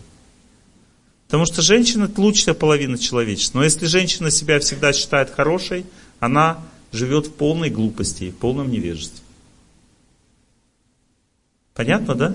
Все женщины будут считать хорошей. Вот, допустим, женщина с мужем, жена с мужем спорят, да, ругаются. Дети на чьей стороне? На маминой. Собачка? На маминой. И кто ее собачка знают, она встает, начинает на, на папу гавкать. Что мама хорошая, он плохой. Дети на маме, даже тараканы, если вы за ними понаблюдаете, они перебегают на сторону женскую время рук. Женщина это лучшая половина человека. Мужчина по-любому плохой всегда, понимаете? Но если женщина так думает, что он плохой, я хорошая, она разрушает свою жизнь. Даже если жизнь говорит, что женщина всегда хорошая, мужчина плохой, женщина сама так не должна думать. Она должна понимать, что мы одинаковые. Просто во мне плохое проявляется скрытно, а в нем явно. Все. Понятно, да? Будьте осторожны, женщины, очень осторожны. Так смотрите, каждый человек верит, что у него в жизни все будет хорошо. Чем больше эта вера, чем сильнее эта вера, тем хуже у него жизнь. Вот смотрите, я до этого вам только что говорил, что надо верить в то, что будет хорошо, да? Теперь говорю прям противоположно. Давайте разберемся в этом вопросе. Смотрите, человек должен верить не в то, что у него все будет хорошо. Человек должен верить в победу. Это разные вещи. Допустим, танки идут, допустим, на тебя, да? Ты думаешь, да все будет хорошо. Это неправильная вера. Надо верить, что ты сможешь победить. Когда человек верит, что он сможет победить, он не думает, хорошо будет или плохо. Он просто сражается. Поэтому человек должен просто сражаться за свою судьбу. Он не должен думать, хорошо будет или плохо. Всегда, когда человек сражается за свою судьбу, всегда будет только хорошо. Сражаться за свою судьбу. Можно по-женски, по-мужски. Сражаться по-женски не означает ругаться. По-мужски тоже не означает ругаться. Запомните, в отношениях с судьбой преддействие, преддействие, то есть я еще не совершил действие, всегда 75%, действие только 25%. Вот смотрите, допустим, э, я общался с одним боксером, который никогда в жизни не проигрывал, ни одного поражения. Таких несколько всего человек. Я не буду говорить, не хочу сплетничать. Вот. И он мне, мы говорили об астрологии с ним, о судьбе. И он мне рассказал, что один астролог ему сказал, что вот в этом сражении ты проиграешь по твоей судьбе один раз в жизни. Вот, вот это сражение ты проиграешь. Это было за полгода до сражения. Он начал просто мысленно драться с этим человеком и увидел, почувствовал, что он проигрывает. Он просто как бы с грушей дрался. Но представлял этого человека и чувствовал, что проигрывает. И так он чувствовал, что проигрывает 4 месяца подряд. Каждый день он проигрывал, проигрывал, проигрывал, но продолжал сражаться. Заново вставал и опять сражался, опять это, имитировал этот бой, опять имитировал этот бой.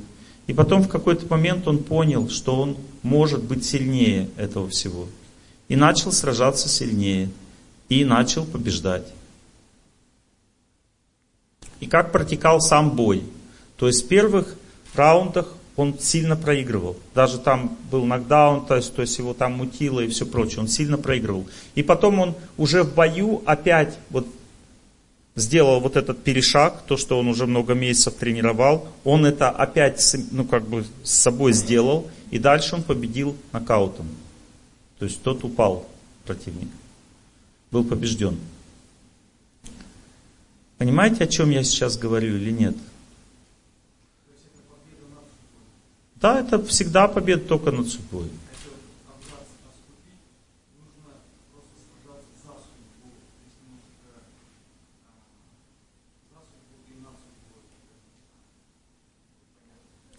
Вот смотрите, надо понять одну вещь, что сражение не означает драка.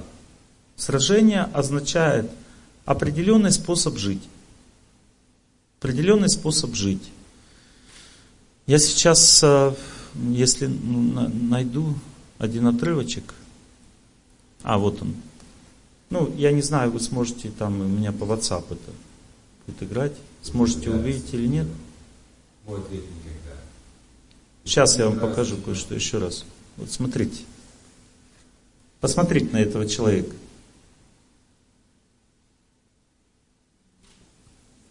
Сейчас. Включу, я включу. Мой ответ никогда. Люди умирают значительно быстрее, когда они остаются без дела. Поэтому для меня все очень просто. Я люблю работать и я люблю тренироваться. Мое имя Сани Брайан, младший. Мне 70 лет, если это имеет какое-то значение. Тренируюсь я уже 27 лет. А начал я, когда мне было 44. У меня был не самый удачный брак, и, в общем, чтобы снимать для себя стресс, я начал ходить в спортзал. Когда я туда пришел, я ничего не знал о тренировках. Я не знал, и так далее. Видите, да? Тело молодое, лицо старое. Да? Раз за разом что-то пробовал, экспериментировал. А 11 месяцев А зачем я вам показал этого человека? Думаете, я пропагандирую фитнес? А? Как вы думаете, зачем я вам показал этого человека? Я вам просто объясняю принцип. Я всю жизнь занимался йогой, всю жизнь делал йогу. И поэтому йога дает человеку терпение и волевую силу. У меня всегда хватало терпения, волевой силы, победы над судьбой. Это статика, неподвижное упражнение.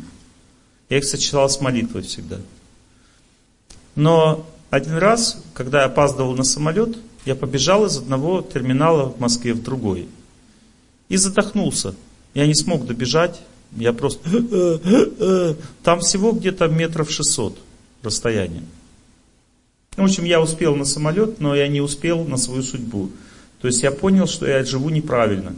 Мне один человек до этого давно-давно сказал, что если ты бегаешь, ты сокращаешь продолжительность своей жизни. Потому что чем чаще ты... Ну, у нас есть определенное количество дыханий в жизни. Чем чаще ты дышишь, тем меньше жизни. Я, дурак, поверил в это. Вот честно. Это была глупость, что я в это поверил.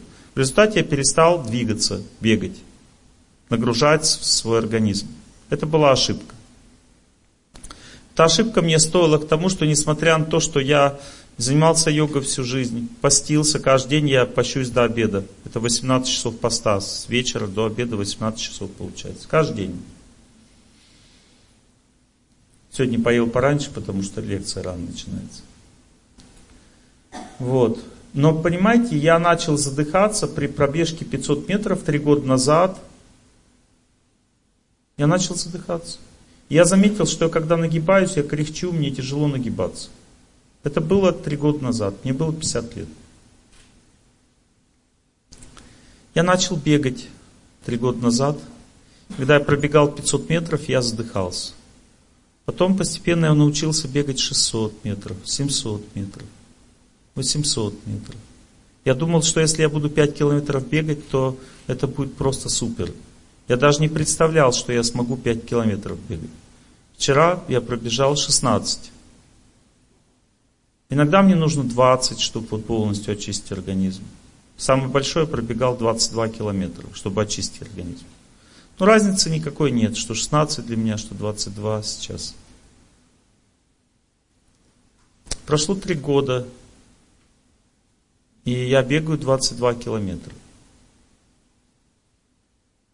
У меня ушел лишний вес, то есть э, я очень медленно поправлялся. Где-то в год, может быть, по 200-300 грамм, 400.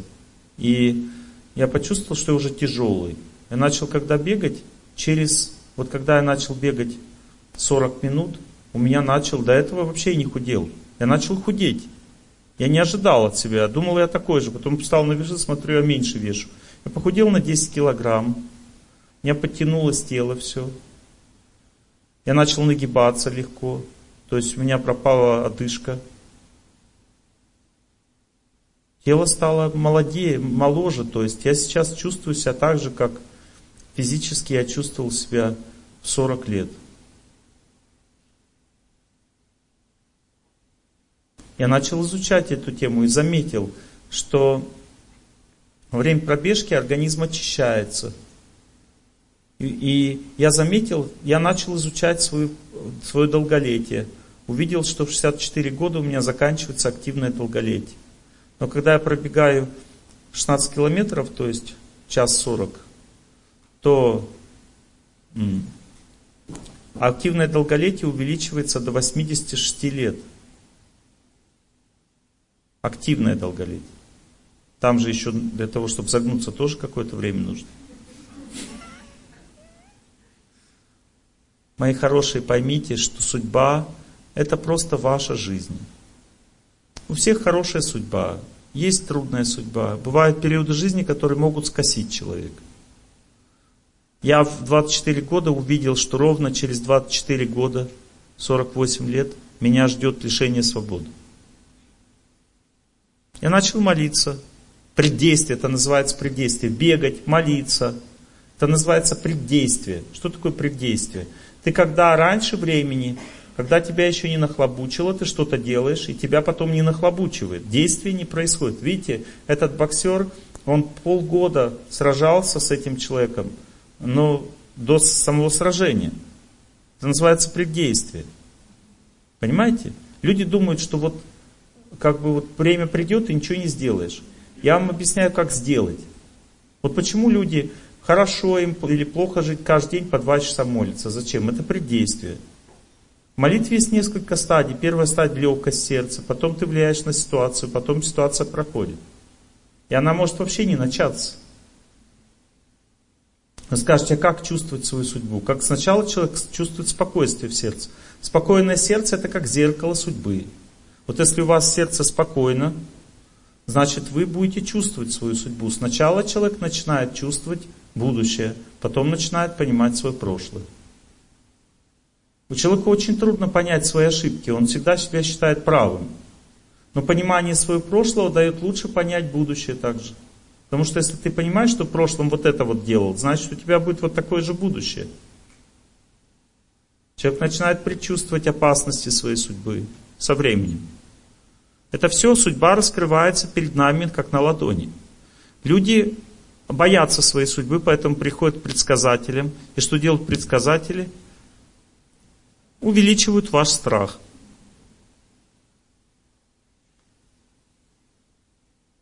Бабушка прибежала к врачу, говорит, что-то я не мочусь, говорит.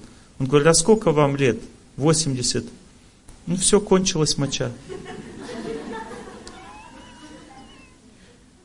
Помог, помог бабушке. Кончилась, говорит, моча уже 80 лет.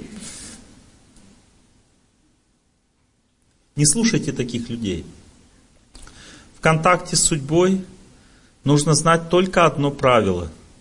Всегда и везде человек может победить свою судьбу. Это происходит с помощью веры и контакта со светлыми чистыми силами. Вот, допустим, вы сходили на лекцию, вам стало легче жить. Это победа над судьбой. Не думайте, вы говорите, на лекции Олег Геннадьевич меня успокоил, он такое, у него внушение такое, он внушает, и как-то легче становится, можно как-то жить. Нет, это не внушение, это победа над судьбой. Первая стадия победы над судьбой это спокойствие в сердце, запомните. Судьба побеждается сначала в сердце, потом она в отношениях побеждается, а потом уже дальше побеждается конкретно уже. Все это последовательные события, понимаете? Нужно время, чтобы победить судьбу. Но она побеждается всегда раньше события. Суворов, прежде чем брать вот эту крепость э, турецкую, это был исторический факт, что а, обычно в шесть раз больше должно быть нападающих, чтобы взять крепость, чем тех, которые в крепости находятся. В этой ситуации те, которые находились в крепости, их было больше воинов, чем те, которые нападали. Суворов построил крепость искусственную, и около года штурмовал ее просто. Каждый день солдаты выходили сражаться с невидимым противником. Они штурмовали, он в результате понял, как правильно это делать. Он построил, это первое было, инженерные войска тогда появились. То есть он построил, целая куча солдат занималась не тем, что оно, они воевали.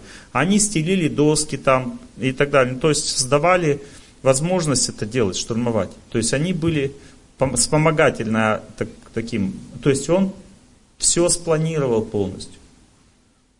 Он очень много тренировал солдат, и в результате с минимальными потерями крепость была взята.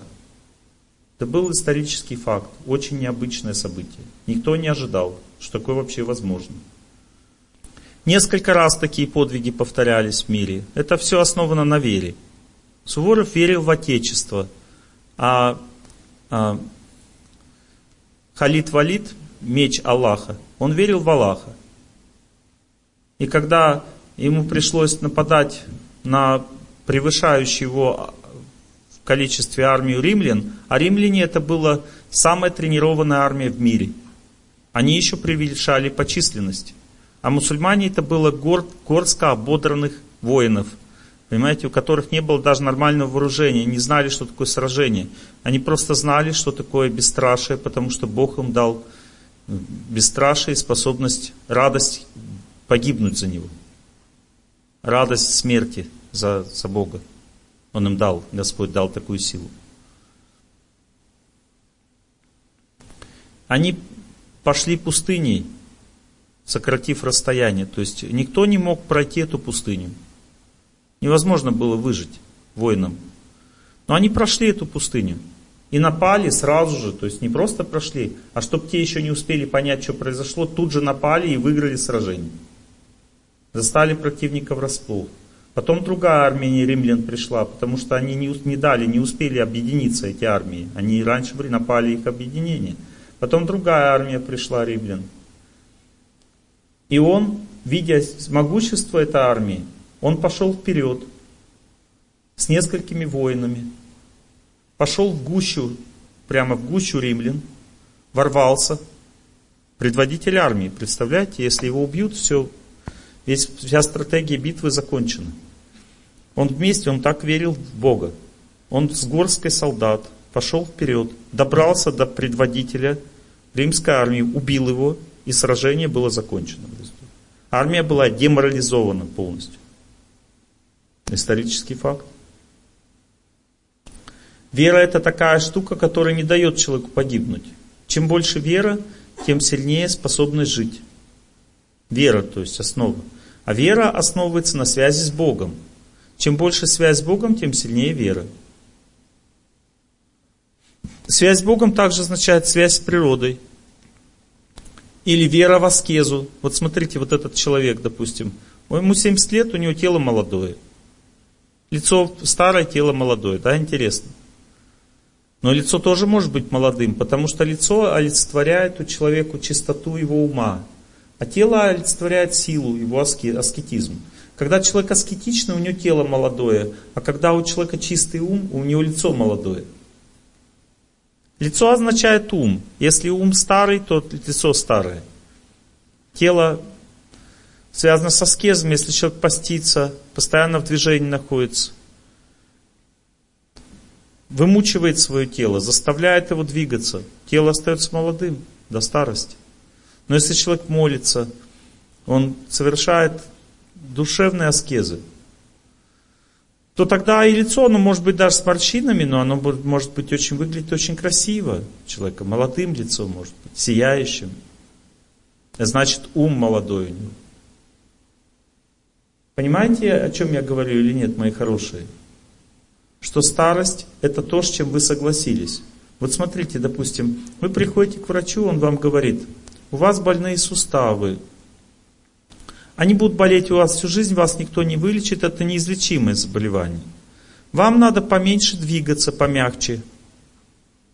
Вам не надо как бы а, сильно ходить. И вы согласились, да, я должен меньше ходить. Все, готовьтесь к земле. Вы согласились со смертью. Не с болезнями суставов. Вы согласились со смертью. Я вам приведу пример своей жизни. Осенью прошлого года у меня начал сильно как бы болеть глаз правый, начало глохнуть ухо неожиданно. Я потом вспомнил, что моего дедушки по материнской линии, а я в него пошел, тот того девушку, которого я рассказывал вам вчера, у него ослеп левый глаз и оглохло левое ухо. Я смотрю, у меня то же самое повторяется. У меня уже мутнеть глаз пошел. Я пошел к врачу глазному. И он мне говорит, у тебя глаукома 40 э, давление в этом глазу, а в норме 20. То есть 40 означает терминальная стадия глаукомы, что дальше слепота только будет. Он говорит, давай посмотрим, у тебя уже пошла отслойка сетчатки или нет в глазу. Вот. Посмотрели, еще не пошла. Вот, он мне говорит, всю жизнь капли глазные. Есть утренние, есть вечерние, капай всю жизнь. Я говорю, а, а бегать вот по 16 километров? Он говорит, ты что, Какие 16 километров? Это же напрягать будет глаз. Я говорю, а на голове стоять, он ну, сразу ослепнешь. Я по 10 минут только вчера стоял, каждый день стою. Вот. А в проруби купаться, он говорит, нельзя, это очень опасно, глаз будет напрягаться. В проруби купаться нельзя, бегать нельзя. Вот. Ну, в общем, жить нельзя. Надо только капать капельки. Лекции, соответственно, тоже нельзя читать, потому что о чем я буду читать лекции? О том, как я капаю капельки. Вот. Ну, в общем, очень так хорошая перспектива. Я покапал капли один день. Я был полностью обескуражен. Он меня вывел, он меня ввел в ступор, просто этот человек. Я причем задал вопросы, говорю, а рефлексотерапия, какие-то массажи, что-то можно лечить? Он говорит, нет, глаукома лечится только каплями. Ну что ты волнуешься? Хорошие капли, капай себе и живи дальше. Не бегай, не дыши, не как бы на солнце не бывай, в воде не бывай, дыши поменьше через раз, готовься к земле. Очень хорошая, приятная перспектива. Вот, я пришел домой, капнул один раз капли эти глазные. У меня глаз такой, вот такой, такой глаз стал. Я думаю, Господи, как же с этим глазом буду жить таким? Вот. Я сел, у меня повышенное давление глазное, закапал себе глаз, нормализовал давление, начал молиться. Постепенно настроился на Бога, начал ему служить и думаю в сердце, ну мне надо как-то здоровым быть, я не могу так жить с таким глазом. Постепенно в молитве я почувствовал, что все будет хорошо. А что будет хорошо, я тогда не знал, потому что как лечить глаз, я не знал. Я начал продолжать молиться, и постепенно, постепенно я почувствовал, понял, откуда можно влиять на глаз. Я понял, что глаз, на глаз можно влиять через ухо, и нашел зону, через которую можно глаз влиять. Нажал на нее, чувствую, что глаз меняет, что-то в глазу меняется. Поставил туда кнопку, глаз сразу напрягся. Думаю, нет, это слишком сильное воздействие. Попробовал семечко положить, раз, чувствую получше, но что-то не то. Я тогда понял, что надо специально семена подбирать для этого глаза, чтобы... И где-то за месяца два я подобрал семена себе, поставил. И у меня нормализовалось сразу же давление, за 20 секунд. А потом с помощью семян, сейчас у меня там стоит 8 семян, я нормализовал все функции глаза. Вот все полностью, все, что там есть, все работает, все нормализовано сейчас. Так появилась так вот эта методика лечения, очень мощная. Я потом начал на другие болезни тоже смотреть, оказывается то же самое. Так семена могут сильно влиять. Да, да, хвойные деревья, мы пробовали уже это тоже делать. Но я как бы не говорю, что это лечит опухоль. Просто есть влияние, сильное воздействие. У одной женщины рецидив рака начался в груди, моей знакомой. Я ей поставил семя пихты, и тут же она почувствовала жар в этом месте. Ощущение, что все пошло в воздействие, пошло рассасывание. Но это не значит, что прям вот нам семенами можно опухоль вылечить. Я просто вам рассказываю о том, как я побеждаю свою судьбу, для того, чтобы вы поняли, что это закономерность. Понимаете, допустим, вы не врач, вы не можете сами семена подобрать, но на первой стадии, когда приходит легкость сердца после молитвы, наступает потом вторая стадия. Она называется стадия знания или способность влиять на ситуацию. Если вы сами не можете себе помочь, Бог вам подскажет, куда идти, кто вам поможет. На второй стадии, понимаете? Конечно, а как, как не знать? Ну, не знать это же не жизнь. Чему довериться? Нет, это неправильное мышление. Вот сражение, надо прогнозировать, что будет сражение, или так довериться просто. А, идем, деремся как можем, да? Или планировать сражение. Планировать означает пытаться понять, что будет. Каждый человек должен пытаться понять, что будет. Вы можете посмотреть свое будущее все. Но для того, чтобы посмотреть свое будущее, надо иметь спокойное сердце. Вы умеете так в молитве делать, чтобы вас очень сильно спокойно внутри стало вот здесь. Это первая стадия. Вы молитесь, спокойно стало. Дальше вы можете спросить себя, как я буду жить через год? И в спокойном сердце у вас будет реакция какая-то. Или легкость, или трудность, наоборот. Бог всегда на все вопросы у нас отвечает, если мы доверяемся Богу. Если я в молитве молюсь, молюсь, молюсь и просто верю, что все будет хорошо в моей жизни, я верю в Бога, то тогда дальше Бог дает нам знания о том, что будет. У него нет секретов вообще никаких. Узнать свою жизнь, свою судьбу каждый может человек. Для этого надо просто успокоиться в сердце и довериться Богу. И дальше просто вопрос через год, через два, что со мной будет. И будет ответ в сердце. Не то, что прямо вот там вам скажут, прям такой голос такой дикторский, как бы, с тобой будет то-то, то-то там, такой, как бы, рупор такой вам скажут. Нет, это будет ощущение просто. Ощущение. Теперь вы скажете, Олег Геннадьевич, что ты вот, вот это говоришь? А где это написано? Где это сказано? Понимаете, не все в этом мире а, написано. Есть знания, которые просто человек из опыта может получить. То, что судьбу человек может чувствовать, воспринимать, это написано в Священном Писании. Но как это происходит конкретно, я для себя сам изучал. Насколько это работает, могу вам рассказать. Несколько случаев из своей жизни. Только в молитве. Это означает, судьба выходит наружу. Вот ты молиться начинаешь, сначала ты успокаиваешься в молитве, а потом, когда ты успокоился, молитва идет дальше в сердце, сердце открывается и выходят мысли всякие наружу. Вот эти мысли означают судьба, и надо продолжать думать о Боге, не давать мыслям себя захватить. Иначе судьба становится сильнее твоей молитвы. Когда ты думаешь не о Боге во время молитвы, а о своей судьбе, значит судьба сильнее тебя. А это значит, что ты побеждаешь всю жизнь, молишься, преодолеваешь все эти картинки, потому что эти картинки же еще, они в будущем потом будут действовать. А если ты в молитве одно событие переварил, другое, оно в будущее уже не идет. Значит, там надо больше переваривать, больше молиться нужно. Тем чище судьба, могущественнее становится человек, сильнее. Можно так, иногда судьба так действует. Человек задает вопрос, открывает страницу, ему намек или ответ приходит.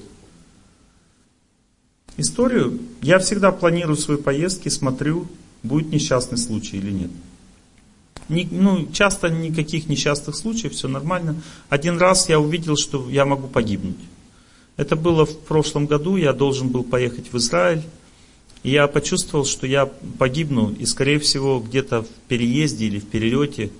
Ну, в таких случаях обычно очень трудно понять, где и когда. Но Бог дает просто примерно.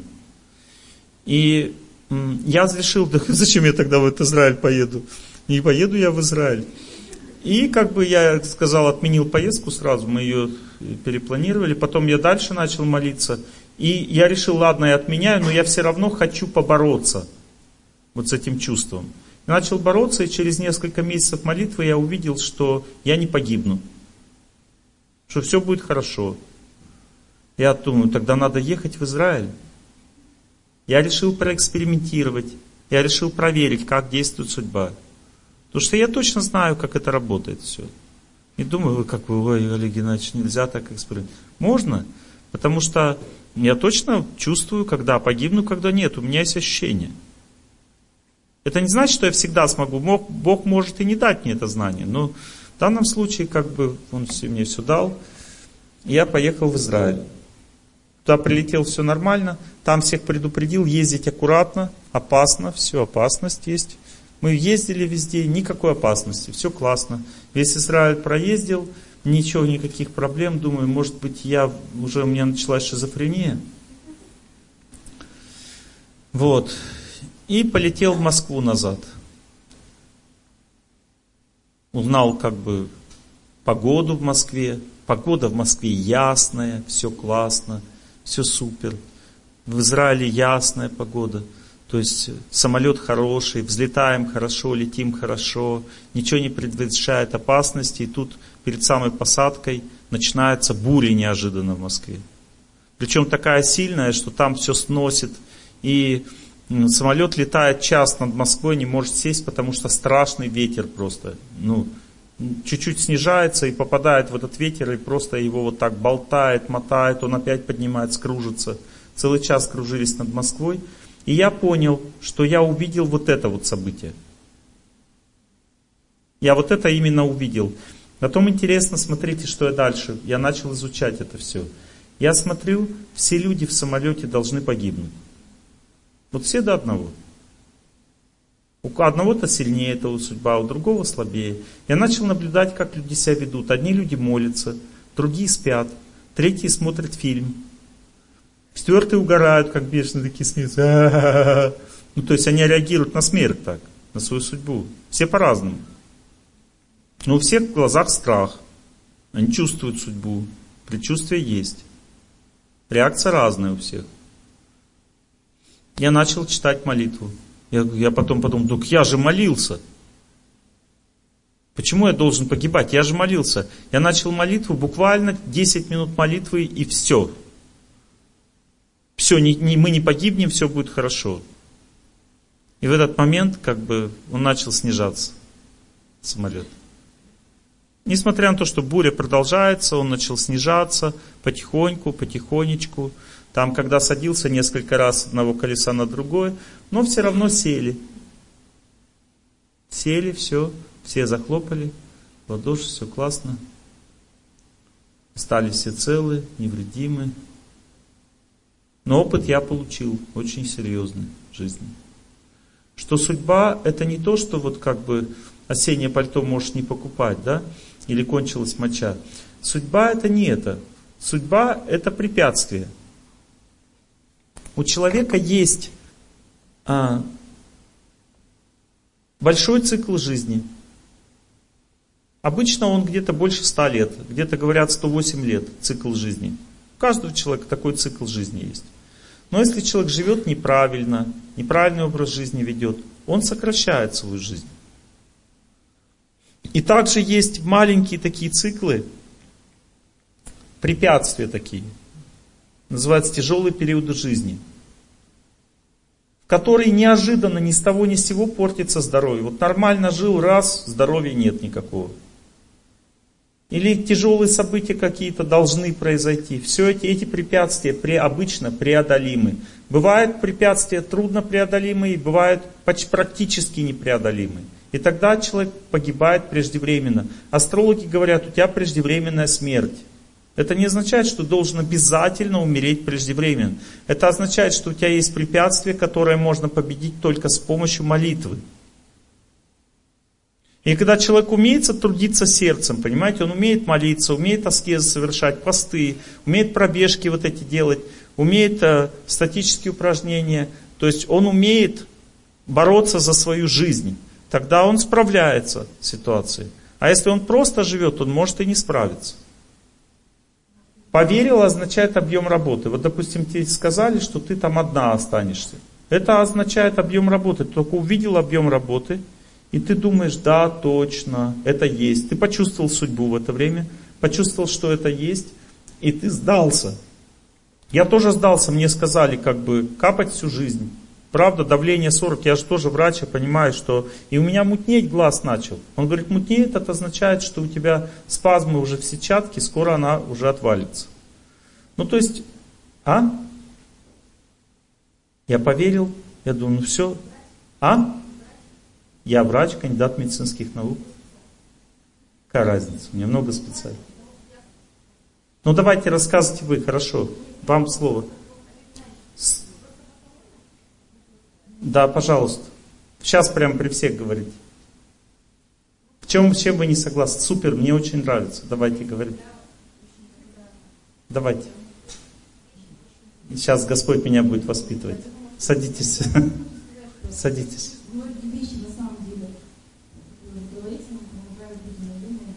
В чем вы не согласны? Говорите смело, не бойтесь.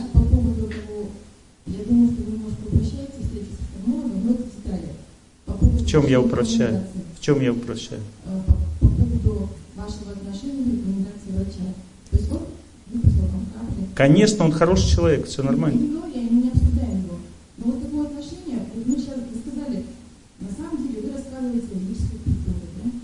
Так. Я рассказываю о победе над судьбой. О победе над судьбой. Да. Формате этой культуры. Любая культура, мы большие корни, надо этим пользоваться. Конечно. Да. Да.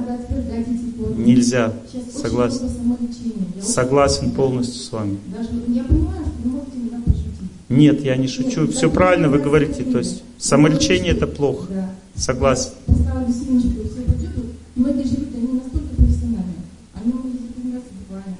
Поставил семечку и может стать сильно лучше. Это факт, это могущественное лечение.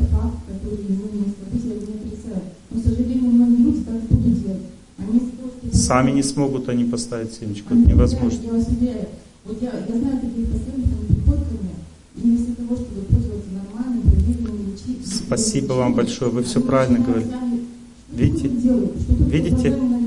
Это правильно все, то, что просто, что Все правильно. Спасибо вам за это. Вы правильно очень все сказали. Вы говорите правильно, и много же зависит от настроя, от болезни, от вашего образа жизни, от отношения с окружающими. Болезнь тоже нам посылает в госпиталь. Глаукома лечится ни, ни капельками. лечится. Как? Как, как еще ее можно лечить? Очень хорошо. Я понимаю, да. Больше... А он, она мне, он мне поставил не только на измерение давления, он изучал глазное дно там и все прочее. Но мы сейчас не будем касаться профессионализма, э, рекомендаций. Мы просто давайте немножко и мнение профессионалов уважать. Вот Конечно, конечно. Мне просто, меня подруга в прошлом году умерла от онкологии. Очень грамотная. Она увлеклась астрологией. Она долго думала, принимать ли ей химиотерапию. Она начинала ее и бросала. И я потеряла подругу в течение нескольких Да, а все я правильно. знаю других людей, которые принимали химиотерапию и выжили. Правильно вы говорите, все это правильно. разный подход. Разный подход, да. Поэтому хотелось бы, несмотря на наши обширнейшие знания в разных областях, чтобы иногда и врачей слушали. Обязательно. Иногда. Обязательно. Все правильно. Продолжу вашу тему. Подождите, стоп. Итак, все, что она сказала, это правда. Когда онкология, человек должен делать химию, должен пить таблетки, цитостатики. Я тоже не знаю случаев, когда люди вылечили онкологию просто травками, просто семенами. Понимаете? То есть нужно пользоваться вот этой медициной. Но также параллельно и вести здоровый образ жизни. У меня есть одна знакомая, она все сделала и цитостатики, операцию там, но она параллельно начала пользоваться моими рекомендациями, и у нее пошла очень сильная, хорошая динамика. Понимаете, даже цитостатики не дали ей сильных осложнений, хотя она много курсов пила. То есть сочетание вот этих всех вещей. Но я, наверное, в лекции, вот она как врач заметила перегиб. Я просто, когда читаю лекцию, могу увлечься. И это создалось впечатление, что я плохо отношусь к этому врачу. Я хорошо к нему очень отношусь. Он хороший врач, он поставил диагноз не только на основе давления. Вот.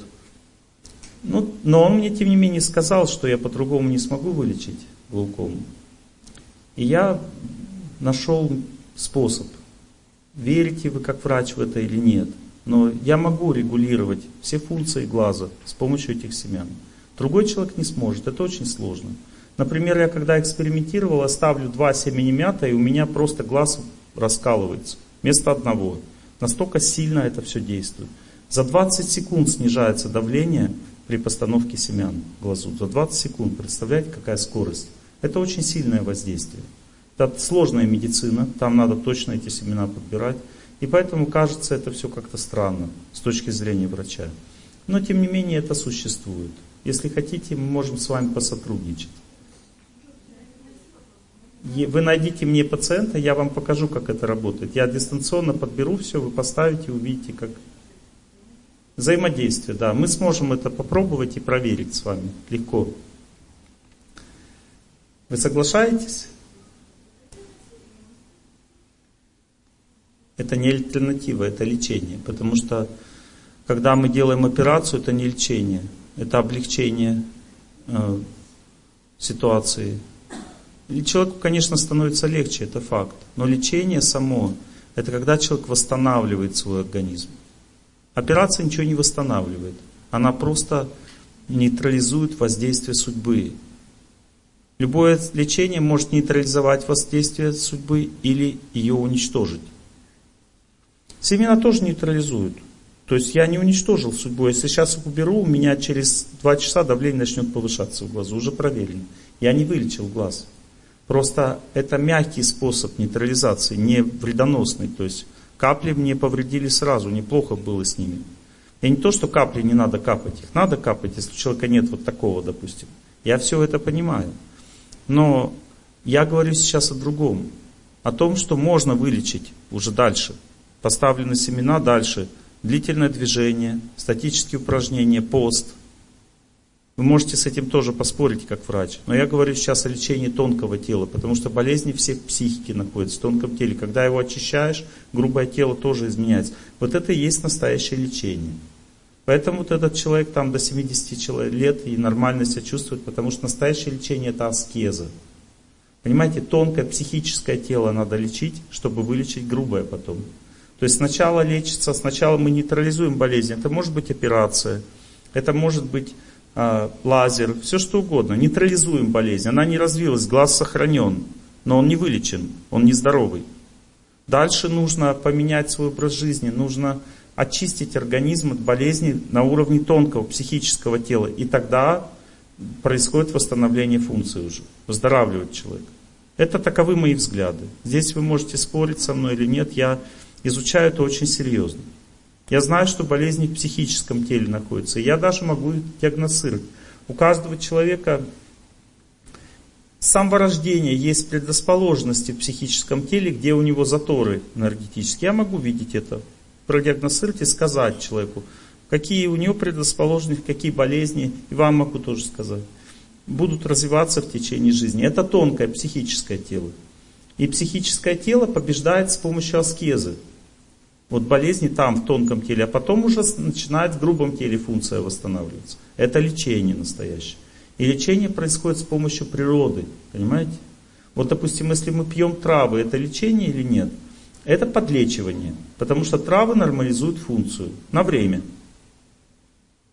Если мы, допустим, пьем лекарства, то же самое происходит, но уже тяжелее, потому что травы действуют на психику, они хоть как-то глубоко влияют. Но таблетки химия, химические, они просто на грубое тело влияют. Это еще более поверхностное воздействие на человека. Но если я начинаю, взаимодействуя с факторами природы, аскезы совершать, в этот момент я самым глубоким способом влияю на себя и изменяю полностью всю свою жизнь с точки зрения здоровья. Вот это и есть настоящее лечение уже. Вот это вот семена, не настоящее лечение, это подлечивание. Но лучше, оно более мягкое. Это то, что я по глазу своему чувствую, это мой опыт. Понимаете? более мягкая, потому что семена тоже действуют на психику. Они действуют не только на глаз, они на психические функции влияют. А химия не может на психику влиять, потому что психические функции тон, более тонкую природу имеют, чем а, функции химические, вот, физиологические функции тела. Понимаете? Психические функции тоньше. Допустим, шизофрения, да, взять психическое заболевание оно находится, эта болезнь находится на уровне ума. Это тонкую природу болезни имеет. Но ее можно лечить с помощью влияния на химию. То есть мы пьем транквилизаторы, то есть психика тормозится, перестает очаг действовать в психике, то есть в тонком теле очаг не влияет на грубое, потому что в грубом все застыло. И самое интересное, что на тонком плане дух тоже выходит из человека, потому что ему в таком застывшем состоянии жить не нравится. То есть ему плохо.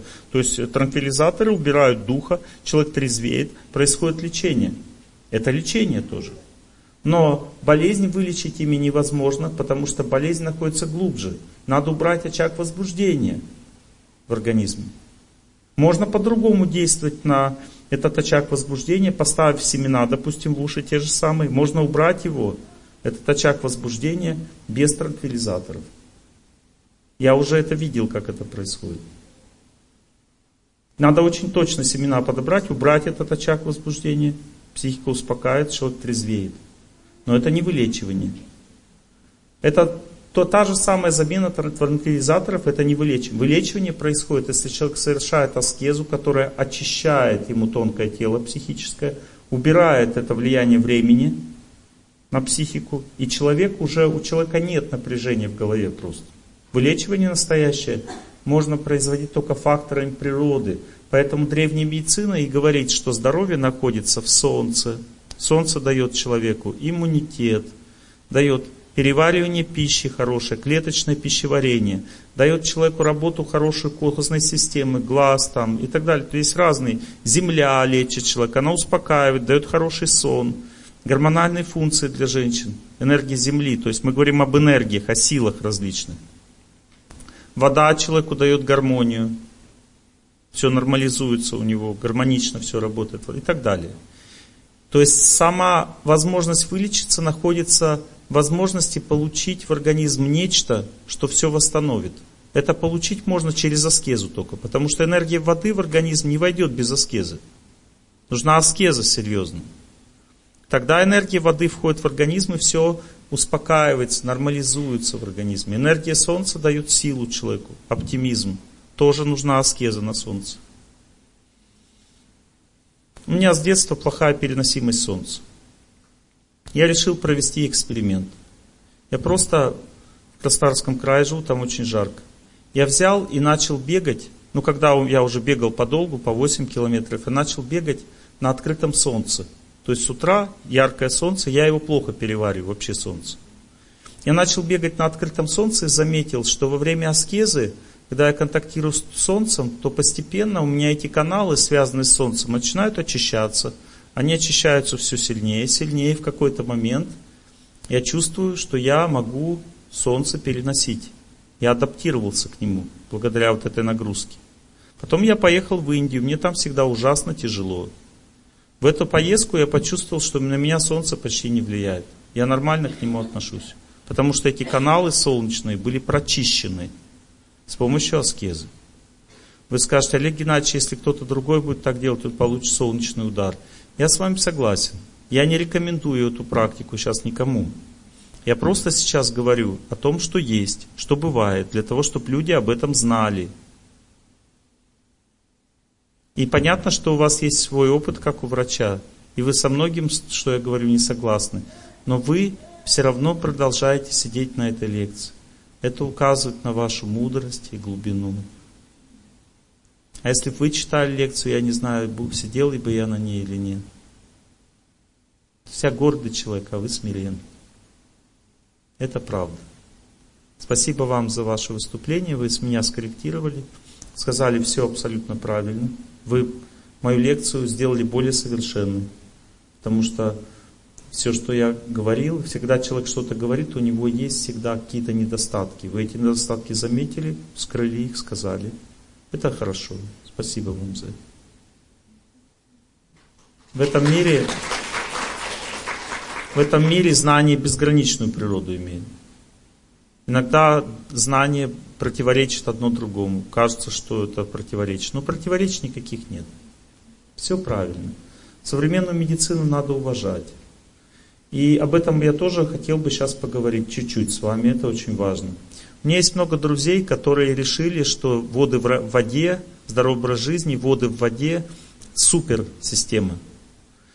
Вот, я предупреждал всегда этих людей, что рожать надо в больнице всегда. Конечно, там не так хорошо, не так классно с точки зрения эмоций чувств, но там надежно можно сохранить жизнь. Возможности больше сохранить жизнь, потому что там есть хирургическое отделение, если что, не так пойдет и так далее.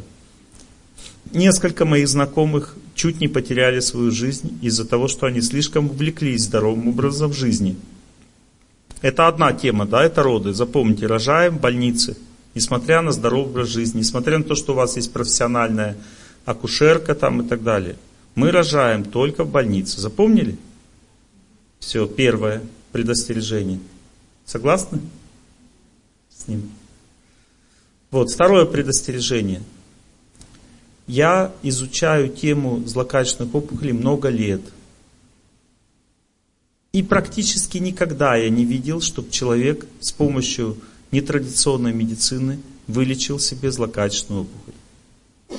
Зато видел много раз, когда человек делает химию, когда он делает обычные классические вещи, он побеждает злокачественную опухоль, по крайней мере, она, он продлевает себе жизнь.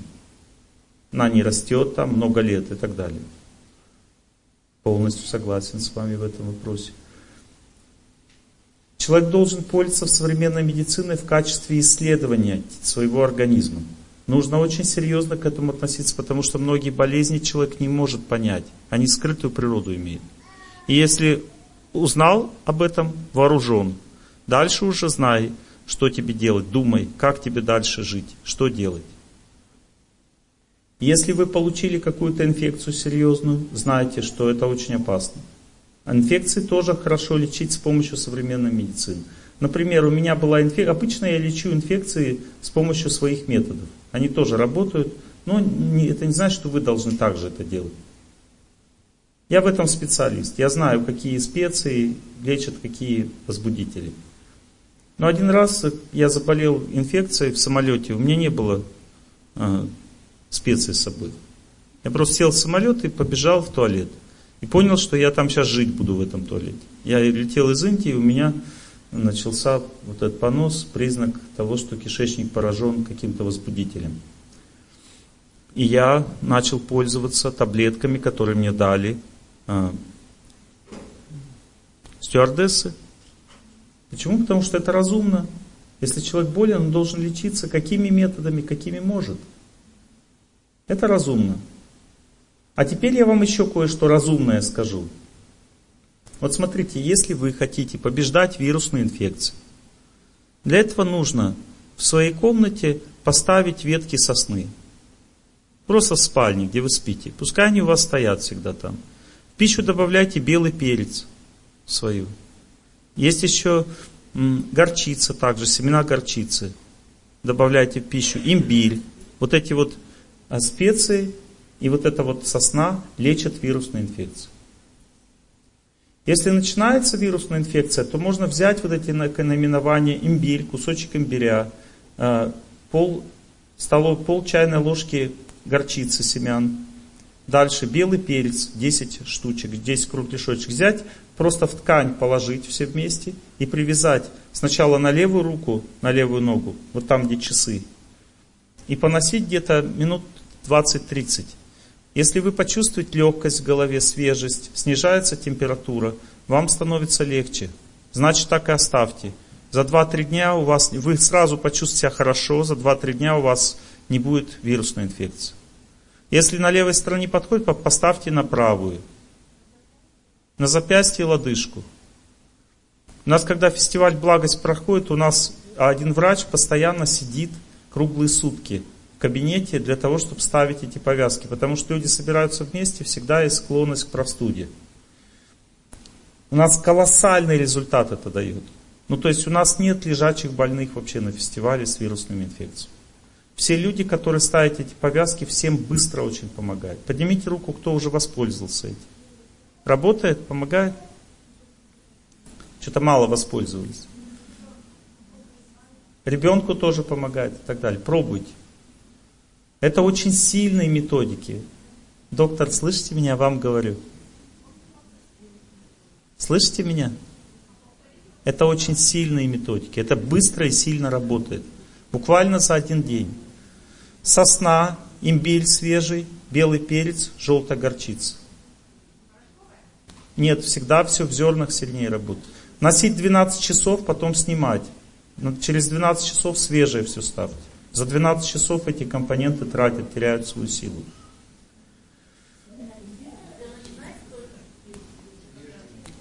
Если вот смотрите, если вы почувствовали, а, першит чуть-чуть в носу, глаза чуть-чуть слезятся, вы вам жарко спать, чувствуете, что вечером, когда вы спать ложитесь, как будто жарко просто, чуть жарковато спать. Если вы чувствуете, что у вас испортилось настроение, настроение при вы стали раздражительны при этом, при всем, у вас не, ну, потерялся аппетит, стало как бы ну, кушать меньше хочется. Это значит, что вирус, скорее всего, чаще всего при таких симптомах вы получили респираторное вирусное заболевание. Что надо сразу сделать? Есть два вещества. Это сода или перекись водорода, которым можно промыть нос с водой. Вместе с водой промываете раствором вот этих вот, э, слабым раствором, промываете нос, можно тут же просто выздороветь мгновенно, потому что вирус какое-то время сначала в слизистой носа сидит. Промыли нос, сразу легче стало. Но у многих людей, я хотел говорить с вами сегодня об этом тоже, это тоже судьба. Вооружен, побежден. Понимаете, Дальше. Поймите такую вещь, что если вы чувствуете постоянно, что у вас как бы глаза слезятся, там чуть-чуть жарковато спать, и у вас или аллергия, или вирус в организме. Чаще всего вирус. Но сейчас может быть аллергия, потому что пух у вас по всему городу. Вот, понимаете, вирус может месяцами жить в человеке и постепенно его убивать. И вот если вы поставите просто ветки сосны у себя в изголовье, вы можете уничтожить этот вирус. Просто этим мероприятием. Это очень сильное воздействие. Теперь, если вы эти все ветки поставили и вам лучше не стало, тогда есть лекарство. Идите в аптеку, покупайте лекарства, пейте. Вирус все равно нужно вылечить по-любому, понимаете? Я не отрицаю медицину. Вот, например, я много раз был свидетелем, как сейчас германские и еще индийские есть таблетки, которые лечат вирус гепатита С и Б. Прямо вылечивают полностью, ничего не остается в организме от этого вируса. Я поэтому перестал это лечить. И когда ко мне приходят люди с этим болезнью, я говорю, вот лекарство, пейте и все, и вылечивать. Зачем париться? Я не помню. Честно, вот сейчас. Там целый комплекс. Там под каждый штамм вируса подбирается свое. Нет, я ни разу не слышал, что гепатит С и Б возможно, что у вас вылечилось. Такое может быть. Я ничего не отрицаю. Но я говорю сейчас о закономерностях. Очищение организма незакономерно, что это вылечит. Итак, мои хорошие, видите, есть болезни, да? Молитва это одна часть лечения, но не забывайте, что есть другая часть. Здоровый образ жизни это вторая часть лечения, а медицина, в том числе и современная, это третья часть лечения. Теперь я вам расскажу один случай перегиба. Вот то, что врач выступила, я очень благодарен, это все хорошо и правильно. Случай перегиба, послушайте меня внимательно. Это очень важно знать. Это не отрицает как бы саму медицину вот эту вот, которая э, помогала, но это показывает на неправильное мышление. Смотрите, ко мне подошел один мой друг, который мне рассказал такие симптомы. Говорит, у меня в последнее время слабость постоянно, невысокая, небольшая температура – нигде не болит. Ослаблены волевые функции. Мне очень тяжело жить стало. Очень ярко присутствует какое-то тяжелое хроническое заболевание в его организме при таких симптомах. Я говорю, срочно надо обследовать все тело. Он обследовал, нашел узелки какие-то в печени. Я говорю, нужно делать пункцию. Он говорит, пункцию делать не буду. Я посмотрел, смотрю, похоже на злокачественную опухоль. Я говорю, у вас злокачественная опухоль. Это было за, то, за полгода, как он начал лечение. Он говорит, да все нормально, я просто а, почищу печень. Поехал чистить печень. Там начал желчегонные там пить, все эти масла, там, лимоны. Кстати, очень жесткая методика, мне она очень не нравится. Начал все это пить там и все прочее. Результат, пищеварение стало лучше, сделал, о, сделал снимок, опухоль выросла. Хотя доктор ему сказала, вот этой нетрадиционной медицины, что у него уже теперь все хорошо. Вот это опасно доверять в таких случаях, когда опухоль нетрадиционной медицине. Она сказала, все хорошо, опухоль выросла. Я ему говорю, срочно цитостатики, там и все прочее. Съездил в Германию, выписал лекарство, приехал. Говорит, пить не буду. У него от рака вылечился отец, и он начал делать следующее. Послушайте меня. То есть он начал делать сухой пост один день. И во время поста сухого он много двигался, потому что движение разрушает опухоль. Потом день выходил из поста. Потом два дня сухой пост. Два дня выходил из поста. Потом три дня сухой пост. Представляете, без воды три дня постился человек. Три дня выходил из поста. И так он активно жил и при этом работал еще примерно месяца три. После этого он сделал исследование, у него все метастазы прошли, остался основной очаг. Почти рассосал опухоль. Пришел ко мне и говорит, буду пять дней делать сухого поста, пять выходить, ну как бы вот этот цикл пятидневный буду делать. То есть один, два, три, четыре, пять, потом четыре, три, два, один и так далее. Вот так все, все время жить день поститься, день выхода и так далее. Ему сказал, что пять дней не выдержит твой организм. В результате он начал, он не послушал меня, начал этот пост. У него на пятый день произошел срыв в организме, сильная слабость. Потом, когда он сделал обследование, у него множественные метастазы по всему телу, потому что когда организм слабеет, опухоль сильнеет. В результате через две недели он погиб, умер от этой опухоли. Это реальный случай. И он говорит о том, что не нужно, когда идет война, понимаете, используйте все. Опухоль злокачественная – это война в вашем организме. Используйте все, что медицина знает для того, чтобы ее побеждать. Не пренебрегайте современной медициной в этих случаях. В случае тяжелой инфекции, допустим, у вас малярия, туберкулез там, надо антитуберкулезные средства пить. Понимаете? То есть не пренебрегайте тяжелыми инфекциями, не пренебрегайте злокачественными опухолями, потому что это война. И в этой войне побеждает тот, кто пользуется более современным оружием. Понимаете? Можно быть богатырем с мечом, и тебя ракету просто пустят. На это вся твоя богатырская сила будет уничтожена. Да?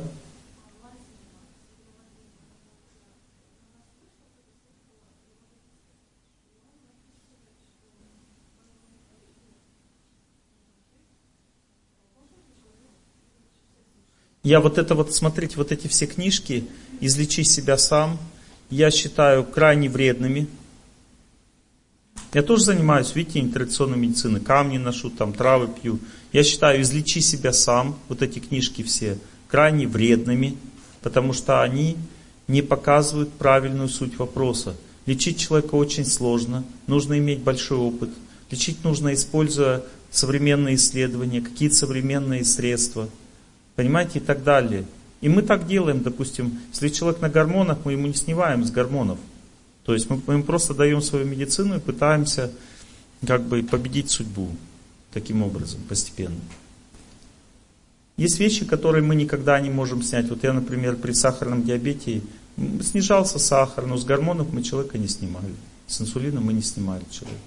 То есть есть вещи, которые просто, я не знаю, не слышал, чтобы вылечивались.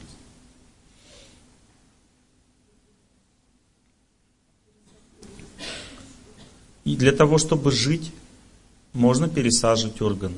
Если вы не можете родить ребенка сами, делайте эко. Все, что нужно для, для того, чтобы жить, человек должен использовать. Вот для того, чтобы ему жить, может сердце пересадить себе. Главное, мозги не пересаживать, тогда жить нечем будет. Это другая сторона медали, то есть мы об этом тоже говорим, что люди, которые слушают мои лекции, не должны становиться оторванными от жизни. Они должны становиться дикими. Понимаете? Потому что есть современная медицина, ее надо уважать. Особенно некоторые зоны. Это акушерская помощь при родах. Это тяжелые инфекции. Это хирургия, ей нельзя пренебрегать. Бывают хирургические патологии, и нужно экстренное хирургическое вмешательство, иначе смерть. В том числе злокачественные опухоли, такая ситуация точно и так далее. Понимаете, это все есть в этой жизни. Стоматология то же самое. То есть вот я как бы здоровый образ жизни, но зубы у меня леченые и коронки стоят. Из этого никак никуда не денешься, понимаете? Но а, также вот, вот сейчас я как бы в защиту традиционной медицины много чего сказал. Сейчас буду говорить против нее кое-что.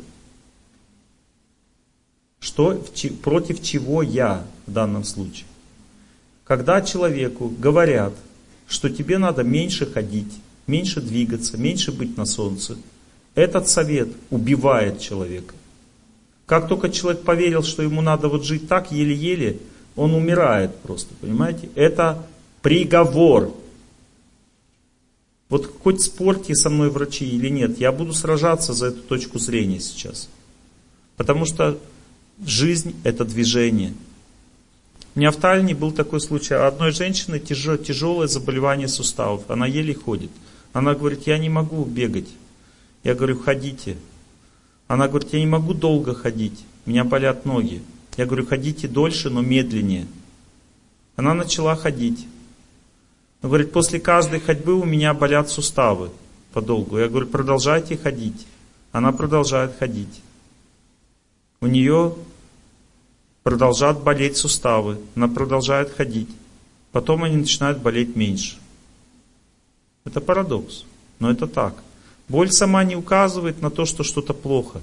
Теперь я вам расскажу свой опыт, как во время бега я побеждал свою судьбу и свой организм. Это был мой эксперимент надо мной. Слушайте внимательно. Когда я начал бегать где-то по 35-40 минут, неожиданно у меня заболело правое колено. У меня никогда не болели колени в жизни. У меня заболело колено, и мне мой друг сказал, вот видишь, время бега суставы стираются. Поэтому нужна скандинавская ходьба. Они же зря же ее придумали. Я не поверил ему. Я упрямый. Я почувствовал, что в этом есть какой-то подвох. И смотрите, у меня во время бега коленка не болела. Во время бега, если болит, надо снижать нагрузку. Бежать, не останавливаться, а бежать медленнее. Когда человек бежит, он должен бежать до тех пор, пока легче не станет. Там есть периоды, понимаете? Это целая наука. Итак, я продолжал, то есть после бега у меня болело колено, я хромал, ходил. Я продолжал бегать. То есть через какое-то время после бега оно облегчалась боль, и я опять бежал. Потом опять болело. И так 4 месяца. Через 4 месяца у меня прошло колено, как ни странно. И заболело сразу левое бедро. Тут же прям заболело левое бедро. Оно болело 3 месяца, потом заболело правое бедро, потом правое колено, потом оба голеностопа, потом позвоночник снизу вверх до конца. Переболело все. Болело даже сердце. Сейчас я бегу 16 километров, ничего не болит. Ничего не болит. Я пробегаю, как будто мне ничего никогда не болело. И я понял, что вот эта вот боль, это указывает на то, что организму нужно в этом месте идет лечение, нужно больше сил. И организм указывает нам на зону, где надо радоваться. Не страдать от боли, а радоваться. То есть туда идет энергия в организме. Организм указывает на это. И запомните, лечит человека только движение – если, допустим, у вас что-то болит, продолжайте двигаться, и у вас это пролечится и перестанет болеть. Пост лечит также человек. Когда он начинает поститься, человек у него тоже что-то будет лечиться. И также статическое неподвижное положение тела также пролечивает тонкие каналы. Когда человек начинает бежать, через 15 минут у нас есть 4 психических цилиндра. Я их все очень хорошо чувствую, каждый из них. В каждом из четырех психических цилиндров есть еще 7 подканалов. Я их тоже все очень хорошо чувствую. Каждый подканал у меня пролечивается во время пробежки за 450 метров. Вот 450 метров пробежал, следующий подканал, следующий. За 3,5 километра пролечивается один цилиндр психический. 15 минут до начала бега, то есть я 15 минут бегу, у меня начинается только очищение организма, через 15 минут бега. Все это очень легко понять. Через 15 минут бега появляется второе дыхание. В этот момент начинается очищение организма. Потом человек 20 минут бежит, это у меня 3,5 километра. Дальше второй раз второе дыхание. Второй раз второе дыхание, второй психический цилиндр. Первый психический цилиндр связан с слизистыми оболочками, с лимфатическими узлами, с кожей человека, с памятью человека, с его с возможностью хорошо спать. Когда человек бегает 15 минут плюс 20-35 минут, это где-то 4,5-5,5 километров. Это значит, что он будет иметь хорошие слизистые оболочки, у него будет все это лечиться. Слизистая лимфатическая система, кожа, подкожная клетчатка, память, сон, эмоции. Все это будет лечиться, если человек бегает 35 минут если человек начинает бегать 55 минут, это мои исследования им рассказываю. Еще 20 минут нужно, чтобы второй раз второе дыхание появилось. Вернее, раз, два, третий раз второе дыхание. Это значит, что два психических цилиндра уже пролечились. Это значит, что у тебя будут лечиться сосуды, мышечная система, крупные суставы. Все мышцы, все сосуды, крупные суставы, все пролечивается когда человек бегает по 55 минут. Примерно. Чуть-чуть больше, чуть меньше. Ходить надо в два с половиной раза больше, проверено. Ну, то есть, если 55 минут бежать или два с половиной часа идти, тогда только у тебя... Слушайте дальше. Вот человек, который ходит два с половиной часа или бегает 55 минут в течение хотя бы полгода, он пролечивает все свои сосуды, мы, мышцы, понимаете, и он омолаживает всю эту систему кровеносную, мышечную, вот это все. Дальше, если прибавить еще 20 минут, час 15, человек бежит, у него начинают лечиться внутренние органы. Это мой опыт, это то, что я видел на своем организме, наблюдал. Начинают лечиться внутренние органы. Чтобы они лечились, нужна вот такая нагрузка, понимаете? Человек всасывает энергию природы время длительного движения. И когда он час 15 бежит, тогда у меня начали лечиться то, что у меня не лечилось до этого никогда. Почему? Потому что я никогда таких нагрузок не делал. А потом прибавить еще 20 минут, это четвертый психический цилиндр. Лечится нервная система и психические заболевания в том числе. Понимаете? Вот это и есть лечение. То есть длительная аскеза это лечение. Два с половиной пост, двое с половиной суток на воде очищает полностью все четыре психических цилиндра. Или непрерывное стояние в течение двух часов возле дерева. Или непрерывный бег в течение часа 40 минут. Нет. Если ты бегаешь 16 километров, можно это делать только раз в 6-7 дней. И все 7 дней у тебя будет очень хорошее самочувствие. Человек никогда не должен бегать сразу такую дистанцию. Нужно бежать столько, сколько можешь. Сначала 500 метров, потом чувствуешь, не могу, все, успокаивайся, останавливайся. Когда вы будете бегать 15 минут, у вас первый раз в жизни появится второе дыхание. Вы будете бежать 15 минут, потом раз, вам стало легче. И в тот момент, когда вам стало легче, вам надо остановиться. Вам не надо останавливаться, когда стало тяжелее. Запомните, поэтому золотые возможности останавливаться, это 15 минут, 35 минут, 55 минут. Лучше бегайте 15 минут, долго. Потом, когда чувствуете, можете 35, пробежите лучше 35. Потому что когда полностью один цилиндр прочищается, появляется второе дыхание, вы потом весь день будете бодрыми. А если вы внутри цилиндра остановились, там болезни находятся. Вы когда вам плохо стали, перестали бежать, у вас потом весь день будет плохо, понимаете? Потому что вы болезнь не пробили, а на ней как бы воткнулись. И почему вот люди говорят, я начал бегать, мне стало хуже? Потому что человек боится бежать, у него хуже становится, и в этот момент он раз и останавливается. Все, он себе сделал хуже, понимаете, этой пробежкой.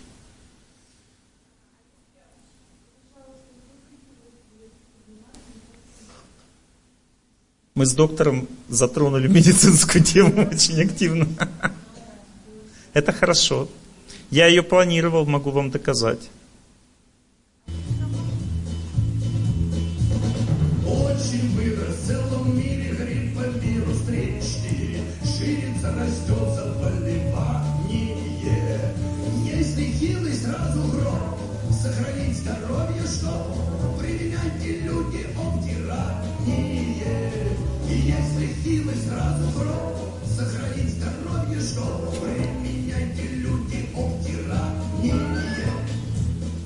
Вот смотрите насчет обтирания.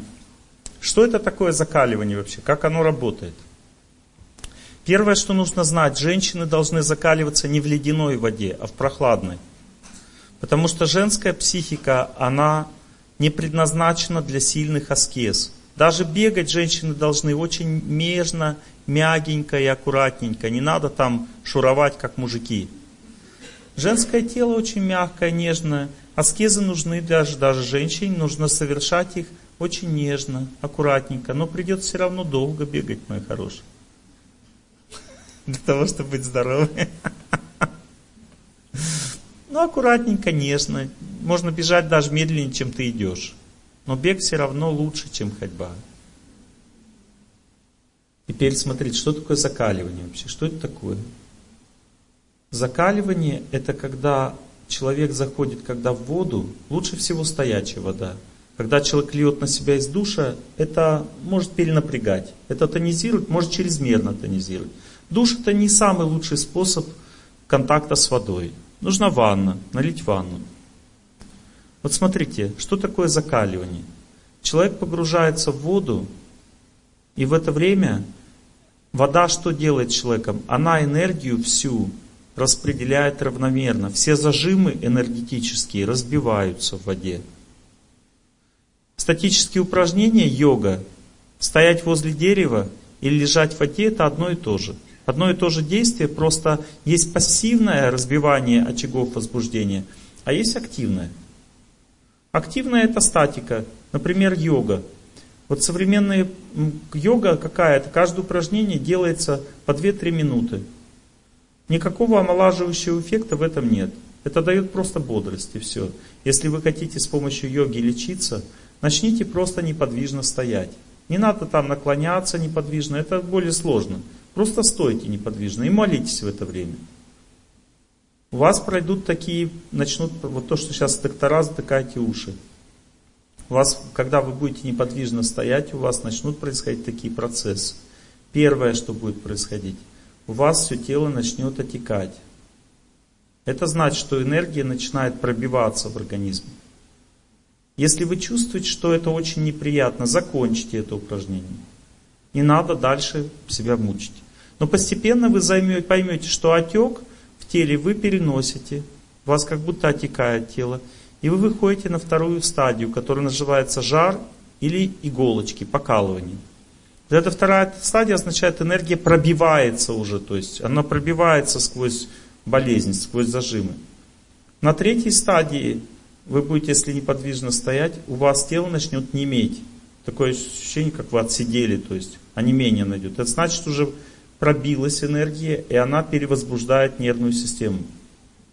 Не справляется нервная система с нагрузкой, не привыкла. Понимаете? Поэтому идет онемение. Как, ну, такое ощущение, что у тебя все как бы не чувствуешь ты ничего. Четвертая стадия легкость. На каждой стадии человек может не выдержать перегрузки, поэтому надо менять положение тела. Но придет время, и вы можете проходить все четыре стадии, и у вас, вы доходите до легкости. Ну, обычно мой опыт показывает, что где-то 40 минут непрерывного, нет, не 40, 25 минут непрерывного неподвижного положения тела доводит человека до легкости. Поднимите руку, кто уже смог вот эти все четыре стадии проходить и до легкости доходить. Вот в статических упражнениях. Ну, пару человек всего. Почувствовали, да? Угу. Ну вот э, статика сложнее, чем динамика. Очищать свой организм статикой очень сложно, но она все равно нужна. Лучше на природе, но можно и дома. Можно даже бегать дома, не на природе. Просто потом после пробежки надо выйти на природу. И ваш организм сосет всю энергию, которую нужно. Можете в спортзале бегать на беговой дорожке. Но потом надо выйти на улицу. Лучше бегать на улице. У меня есть беговая дорожка. Я пробовал бегать там и там. Я решил все-таки бегать на улице всегда. Но бывают случаи, когда такая грязюка, что на улице не пробежишь. Кстати, приходится бегать на беговой дорожке. Бегать всегда. Вот смотрите, когда солнце восходит, солнце олицетворяет колесо времени – Солнце, когда восходит, организм лечится, идет победа над судьбой. Поэтому самый лучший пост – это пост до обеда. Когда человек постится до обеда, у него сгорают все токсины в организме. Ну и не все, а большинство. Понимаете? Солнце растет, в это время нужно бегать, статикой заниматься, динамикой, молиться. Все виды омолаживания происходят на восходящем солнце. Когда солнце заходит, в это время человек должен, может разминаться, но он должен это делать для удовольствия. Вот пробежка для удовольствия улучшает сон. Чуть напряглись, сон не будет улучшаться. То есть все вечерние нагрузки, они должны быть мягкими, для удовольствия. Все нагрузки утренние могут быть длительные и тяжелые. Но все равно знайте, что такое омолаживание – Омолаживание означает, что вы бежите или идете, или ползете. Все что угодно вы делаете, но вы это должны делать спокойно, без перенапряжения. Запомните, как только вы начали перенапрягаться, омолаживание закончилось. Вот вы бежите, бежите спокойно. Как только вы решились быстрее как бы кого-то обогнать, омолаживание закончено. В этот момент организм перенапрягается. Омолаживание, любое действие омолаживающее всегда означает спокойное движение и долгое. Спокойное и долгое. Запомнили? Никуда себя не насиловать, не заставлять. Скорость регулируется вашим спокойствием. Беспокойно стало, начали быстрее бежать, беспокойствие появилось, все, это не ваша скорость. Запомните, этого не надо делать. Что такое закаливание? Закаливание это когда человек контактирует с холодной водой, которую он может принять, которая его не перенапрягает. И он должен как контактировать с холодной водой, чтобы она его расслабила. Вот до этого я был в Алмате. И в Алмате я, мы поехали в горы. Там течет горная речка. Мы нашли завод небольшую, где можно просто там по пояс встать или сесть. Вот. И я э, поехал с одним человеком, который никогда в жизни не закаливался. Он говорит, я не буду лезть в холодную воду. Я говорю, я взял тебе запасные как бы трусы, купальные, вот, эти шорты. Полезешь. Он говорит, ну я не буду, говорит, это нырять. Я говорю, хорошо, а, просто делай как я. Я зашел, постоял в воде стопами, в ледяной воде, там 8 градусов, где-то 7 вода. Встал стопами в нее, стопы онемели, вышел. И он сделал то же самое. Потом еще раз стопами, потом чуть-чуть побольше я встал, вот так вот. Потом по голень, потом еще повыше. И так мы заходили раз восемь или девять. Заходим, выходим, заходим, выходим, заходим, выходим. И при этом без всякого напряга. Смеемся, шутим. Он говорит, что и больше можно зайти? Я говорю, больше можно зайти. И потом постепенно, постепенно уже по пояс. И раз, как бы, по шейку. Потом я раз нырнул. Он говорит, мне тоже, я говорю, ну попробуй. Он нырнул тоже, потом, а, все хорошо. Ну, то есть так постепенно он не заметил, как он залез полностью в воду. Это очень несложно. Зачем это нужно? Когда человек контактирует с холодной водой, женщинам не надо. У меня там, там девушка была одна, я ей запретил. Не надо, такая холодная вода не нужна женщинам. Но прохладная нужна. Зачем нужна такая холодная? Зачем вот эти... Что такое закаливание? Когда человек добивается расслабления в воде, когда ему становится спокойно, хорошо в воде, в этот момент разбиваются глубокие очаги напряжения в теле. И эти глубокие очаги напряжения, именно туда садится инфекция, потому что сначала появляется напряжение, потом воспаление, на воспаление садится инфекция, и так человек становится больным. Теперь что происходит во время закаливания? Напряжение, очаги разбиваются, в результате воспалительные процессы успокаиваются в организме, и в результате инфекция не может развиваться, потому что восстанавливается нормальный обмен веществ.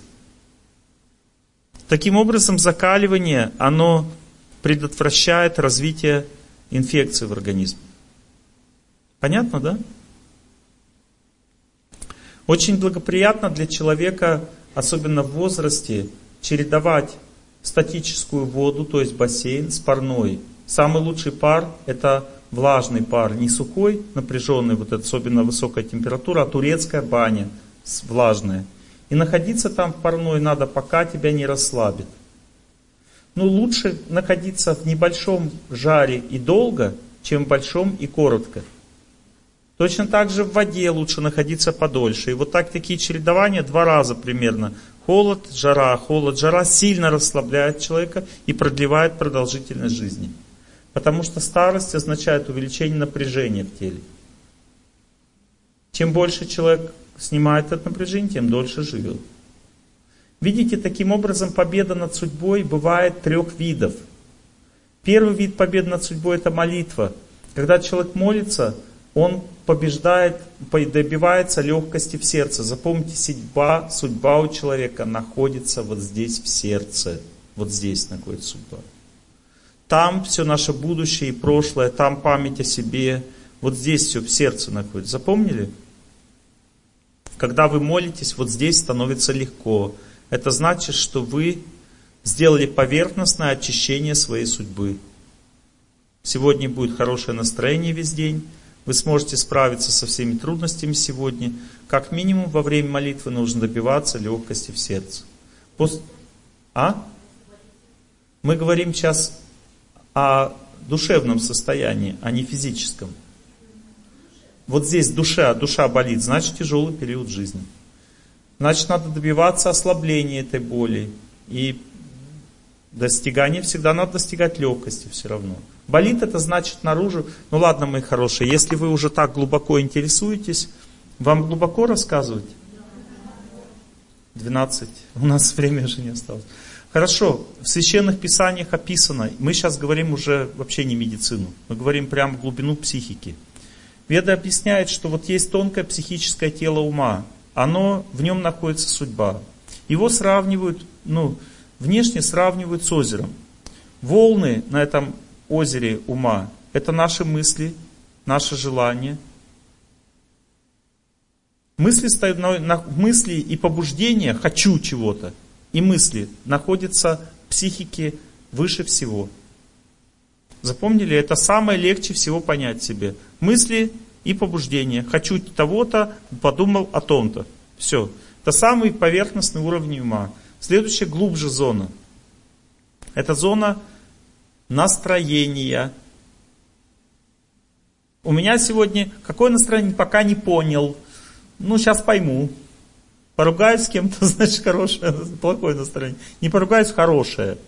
Зона настроения ниже стоит. Потом дальше идет настрой. Человек говорит, я последнее время что-то не могу справиться с собой. Не могу зарядку делать. Это настрой на жизнь. Ниже еще стоит. Дальше, вот мы взяли вот эту поверхность самую, да? Эта поверхность связана с моим восприятием себя. Дальше находится ощущение своего здоровья. Вы говорите, я какой-то нездоровый или какой-то здоровый. Там еще тяжелее. Да? Теперь, вот мы взяли всю поверхность, вот самую от верхнюю треть озера ума. Спускаемся глубже. Средняя треть. Вся связана с регуляцией нашего организма. Вот там находятся все функции регуляции. Некоторые люди с помощью медитации могут спокойно понять, что у них где происходит. Где пища по кишечнику идет, в какой зоне. Что всасывается хорошо, что плохо в организме. Как огонь пищеварения работает. Как работает сердце. Как работает мозг. Могут люди понять некоторые с помощью глубокого погружения вот в эту зону ума. А есть еще глубже. Вот эта зона уже глубже ума, психики человека – связано с нашим взаимодействием с окружающим миром. Вот оттуда идут энергии, импульсы идут, которые влияют на людей вокруг нас. Нас любят или не любят оттуда. Это вообще очень трудно, поэтому люди говорят, я не пойму, то ли он меня любит, то ли не любит, что-то мне ничего не понятно. Как он ко мне относится, этот человек? Потому что это очень глубокие уже вещи труднодостижимые. Нам кажется, что любит, а на самом деле не любит. Трудно понять уже. Очень глубокие функции. Итак, мы прошли с вами все озеро ума. Дальше идет песок. Этот песок или песчинки судьбы, или карма васаны называются на санскрите. Васана означает песчинка, карма означает судьба. Вот эти песчинки судьбы формируются в результате наших поступков. Если мы много-много раз совершили какой-то поступок, формируется песчинка судьбы, которая потом дальше с помощью энергии времени, время действует на судьбу, песчинка судьбы поднимается вверх. Сначала что возбуждается? Зона моих отношений с людьми. Человек говорит, что-то ни с того ни с сего меня с работы решили выгнать. Вроде все нормально было. Зона отношений с людьми самая глубокая. Или зона влияния судьбы на меня. Потом следующая зона здоровье. Вот у меня как бы все плохо в жизни настолько, что я уже начинаю чувствовать, что у меня здоровье портится. Дальше песчинка судьбы пошла выше. И еще выше, когда она идет, человек говорит, я уже не могу так жить, у меня депресняк, у меня настроения никакого, воли нет никакой, все. Ну то есть мысли пошли плохие. Понятно, да? Один путь судьбы, теперь второй путь судьбы. Судьба подействовала на человека изнутри, но пришла снаружи. И в результате человек начинает, ой, я не могу об этом думать, мне очень плохо. То есть сначала действует судьба снаружи, потом глубже, глубже, глубже, говорит, у меня настолько отношения плохие, что у меня сердце уже заболело. То есть еще глубже начало действие идти. Понятно, да? А? Как избавиться? Вот смотрите, когда человек думает о Боге, или входит на природу, или говорит с добрыми людьми, контактирует с энергией Бога. Энергия Бога действует через людей, через природу, через храм, через святость.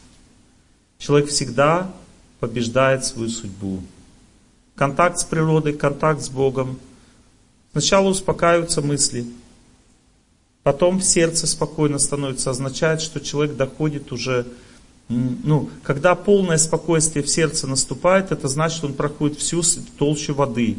Песчинки, которые в воде уже находятся, они успокаиваются или сгорают вообще молитвы. Но те песчинки, которые хотят выйти, они все равно будут лезть под влиянием времени наверх. То есть мы молитвой их назад кладем, а они потом выходят назад, потому что время их возбуждает. И как пока плохой период судьбы будет, надо все время молиться, потому что опять все возвращается назад, все возвращается назад.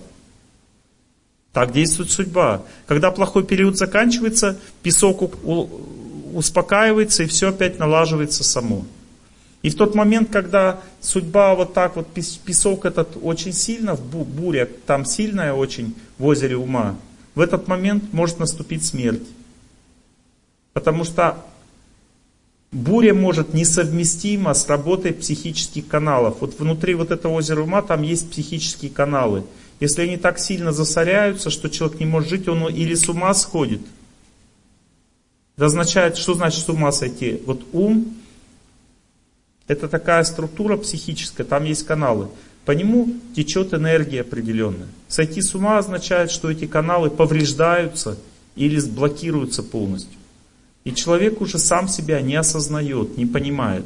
Понятно? Бывает сильное блокирование какой-то психической зоны, и в эту зону входит дух, тонкая сущность, которая там живет, и не дает человеку мыслить, понимаете? Это частичное психическое поражение, потери психики, а бывает полная потеря. Э, дух замечает всю жизнь человека, то есть он живет за человека, а человек просто существует, он сам себя не осознает. Это тоже как бы смерть, но в таком на психическом уровне. То есть человек сам себя не знает, не понимает. Тяжелые степени психоза. Поэтому, когда человек совершает аскезу, допустим, пробежка, пост, молитва, закаливание – Здоровый образ жизни, контакт с природой. Его тонкие психические каналы наполняются, очищаются и проходят и физические болезни, и болезни судьбы, что более сложно вылечить. И также настроение улучшается, что легче всего. Понятно, да? То есть аскеза это способ победить судьбу. Пожертвование, когда человек делает, что происходит? Человек жертвует кому-то что-то, отдает что-то, и тут же в него входит, Бог ему дает чистое. То же самое, но чистое. Вот я, допустим, вот я, допустим, жертвую пищу. Это значит, что что, я буду кушать хорошо потом? Нет, если я дал человеку пищу, он получил то, что он сильно нуждался, он был голодный. Бог мне даст то, в чем я нуждаюсь. Я в пище, допустим, нуждаюсь, но в муже нуждаюсь. Значит, туда пойдет энергия Бога. И она чище, чем моя.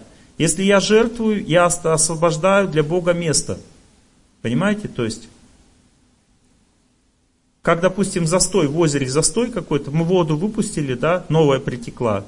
Вот как сделать так, чтобы водоем не протух, не протухал? Нужно сделать проточную воду. Как делают? Вот делают водоемы так, чтобы вода втекала и вытекала, и тогда не, она там, вода не цветет. Потому что протекает постоянно. Так и человек должен постоянно желать всем счастья, жертвовать. Он должен постоянно отдавать что-то, чтобы в него втекало свежее и чистое. От Бога, идущее от Бога.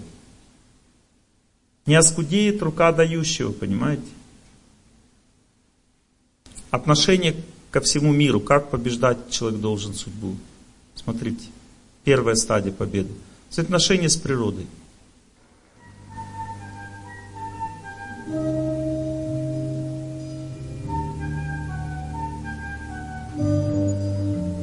Сначала с природой. Пассивный метод. Психически пассивный. Принятие. Дождь и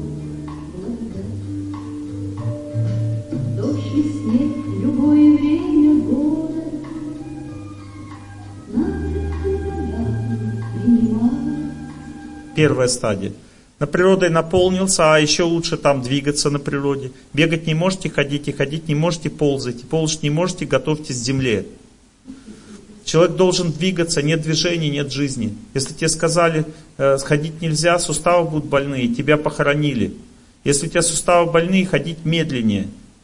Тяжело ходить медленнее, ходить еще медленнее. Медленнее ходить тяжело, ползай. Тяжело ползать на снарядах, на как бы руками ходи. Ногами не можешь, руками ходи. Двигаться перестал, готовься к земле. Все. Потому что рано или поздно человек все равно уйдет из жизни. И человек сам выбирает этот момент. Когда он чувствует, что он уже не может бороться за свою жизнь, в этот момент он уйдет из жизни. Запомнили, что такое судьба? Вы сами делаете себе приговор. Вы говорите, я никогда не выйду замуж. Хорошо, это твой выбор. Вы говорите, я никогда не прощу этому человеку. Это твой выбор. Ты должен ему простить. И тогда ты будешь жить. Если ты никогда не простишь, это твой выбор. Значит, жить не будешь. Твоя жизнь закончилась на этом. Все. Не простив, жизни нет. Есть смерть. Двигаться не хочешь, не можешь, тебе сказали, все, нельзя двигаться. Смерть. Поститься нельзя, ну еще можно как-то жить. Некоторые люди не могут, нельзя поститься. Такое может быть, ничего страшного. Кушайте меньше просто. Это тоже пост. Посты разные бывают. Итак, природой победили, как бы победили природу, почувствовали силу. Дальше поехали, сражаемся за судьбу дальше. С природой справились, да? То есть внешняя энергия судьбы, то есть Бог дал через природу силы. С природой справились, пошли дальше.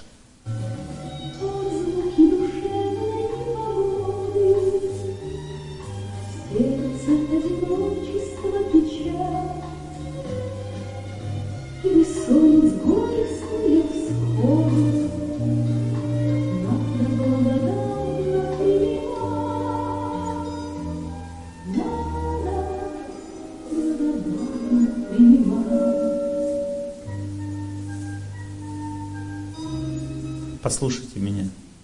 Смотрите, есть только один правильный способ контактировать со своей судьбой. Это ее принять. Ко мне вчера подошла одна женщина, говорит, я не знаю, что делать вот с этой родственницей. Я говорю, надо ее простить. Она говорит, да невозможно ее простить, она такая-такая. Я говорю, надо простить. Она говорит, да невозможно простить это-это-это. Я говорю, надо простить. А зачем ее простять? Потому что она такая же, как ты. Да нет, я лучше. Нет, такая же, как ты. Нет, я лучше. Нет, такая же, как ты. Ну ладно. Принятие называется. Смотрите, есть три стадии принятия. Первая стадия. Мой родственник плохой. Значит, судьбу победить невозможно. Значит, ты ее не понимаешь. Какая же первая стадия принятия судьбы или победы над судьбой? Есть три стадии прихода к победе, есть три стадии победы. Первая стадия прихода к победе. Не родственник плохой, я молюсь и понимаю, осознаю, что не родственник плохой, а у меня судьба такая. Иметь такого родственника у меня это моя судьба. И я говорю ему, говорю, ты просто моя судьба. Родственник. Он говорит, да, да, я твоя судьба. Согласен. Следующая стадия.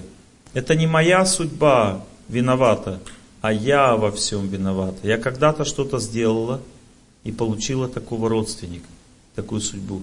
Это не просто размышление, это принятие. Человек осознает, это как прозрение, понимаете?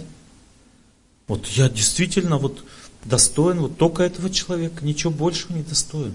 Прозрение. Ух ты, вот это интересно, вот это да.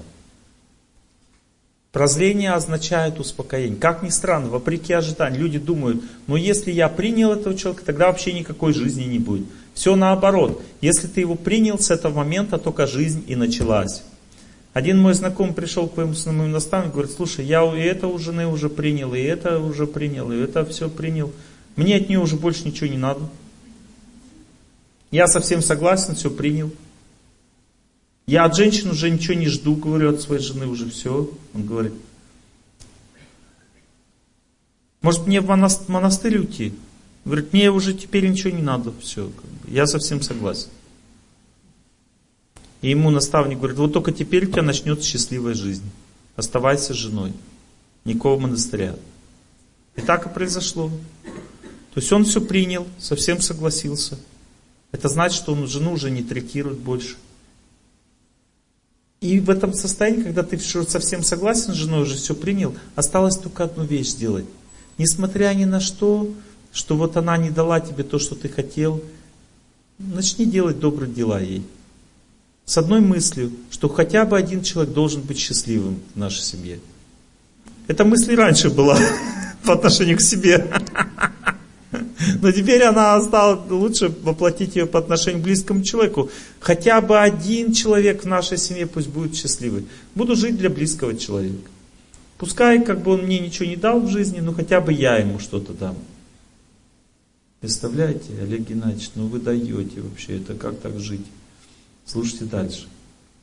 Как только человек принял такую позицию, ему надо откуда-то силы брать так жить для близкого человека.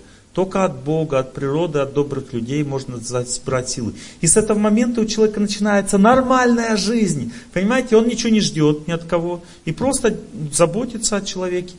Первое, что происходит, человек начинает постепенно наглеть или становиться благодарным. Точнее, это происходит все одновременно. То есть, как только он почувствовал, что ты для него живешь, он начинает сразу наглеть, и в сердце у него растет благодарность. Это параллельно происходит. Благодарность уши раскрывает человека, он не может тебя уже не слышать. И поэтому, как только человек стал благодарным, дальше тебе нужно еще другое служение близкому человеку делать. Не просто делать его счастливым, а еще и говорить ему по-доброму правду о его жизни. Очень аккуратно, очень по-доброму, очень иносказательно. Очень иносказательно. Например, я своей жене говорю, я считаю, что женщины должны спать столько, сколько им хочется. Она говорит, правильно. Моя жена говорит, правильно мне. Вот. Я говорю, но вот мой опыт показывает, что все равно даже женщины должны все равно двигаться, потому что иначе как бы все в организме застаивается и приходит старость. Я ей говорю. Смотрю на нее и говорю, но тебя это не касается, я просто это сказал. Она говорит, да, меня это не касается. И пошла. Ну, я много раз, когда так вот говорю, по-доброму, спокойно ей. Наступает время, особенно когда я уезжаю лекции читать, она берет с подружкой и начинает бегать. При мне как бы она этого не делает, потому что ну, как бы не то, что ты как бы вот мне сказал, и я побежала. Супер. Вот так строятся семейные отношения. Запомните, это очень важно понять. Как это происходит. Они сотканы из очень глубокого эгоизма. И поэтому воспитывать близкого человека надо очень аккуратно, очень незаметно и ненавязчиво, очень по-доброму. Тогда будет хороший результат. Но это все возможно воспитывать человека только тогда, когда ты его принял как свою судьбу. В противном случае тебе будет невыносимо больно с ним жить. Ты будешь чувствовать всегда несправедливость от него. И ощущение несправедливости от близкого человека это просто невежество, это непонимание своей судьбы. Ты просто бунтуешь против Бога. Ты не, не религиозный, не верующий человек, ты бунтарь.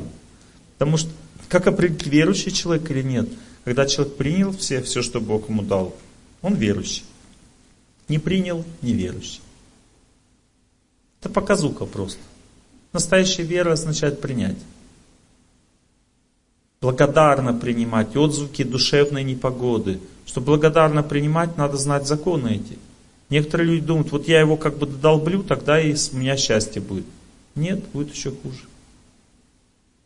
Вы никогда не сможете сделать так, чтобы близкий человек стал хорошим просто от того, что вы его мучаете своими словами.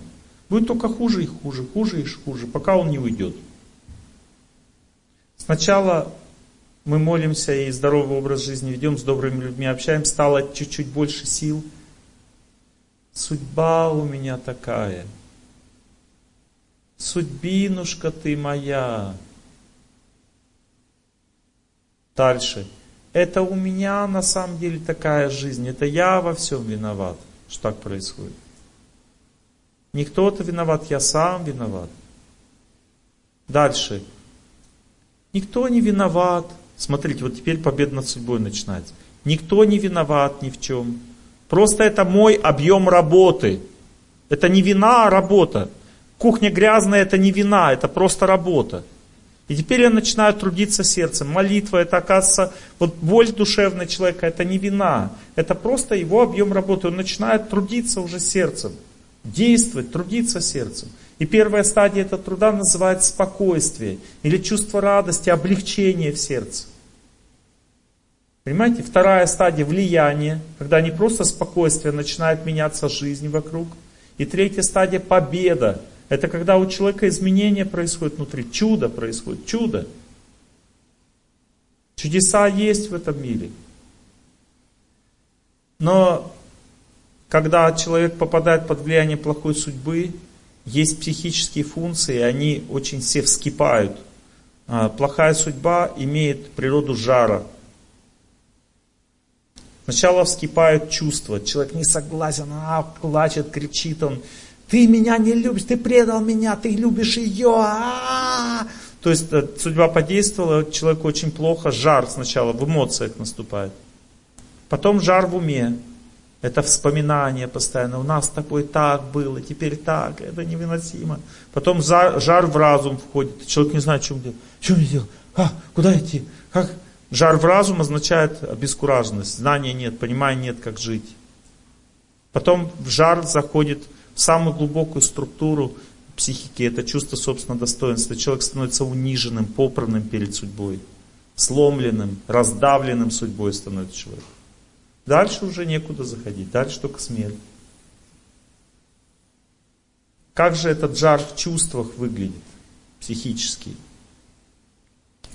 В ведах сравниваются чувства с конями, а разум возничий коней. То есть возничий должен управлять чувствами. Хочется мороженое вечером, допустим, у тебя горло заболит, не ешь, козленочком же не козлом. Вот. Не ешь, а хочется, ну не ешь. Разум говорит, а чувство говорит, хотим, хотим мороженое. Вот, и так далее. То есть вот такая борьба идет между разумом и чувствами. И эту борьбу запечатлели в песне также. Есть такая песня, как разум с чувствами борется. Видите, песня по всем есть. А?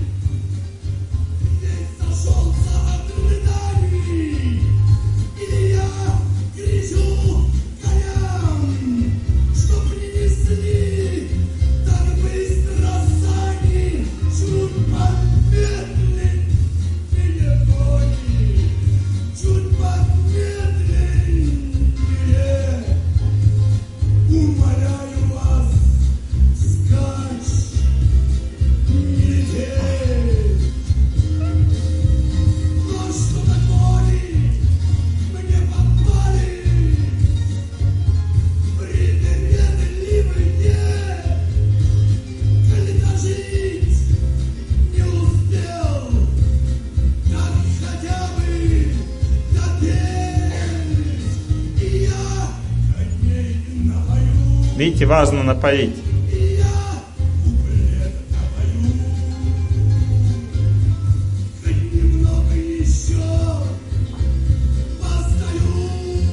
В пропасть не надо сразу. То есть надо коней чем-то напоить, понимаете? Если ты не дал замену, он говорит, брось пить. Ну бросил пить, жар в чувствах пошел. И что дальше? Он метается, с ума сходит, инфаркт, инсульт там и все прочее. Нужно дать замену. Коней напоить нужно. Чем напоить можно?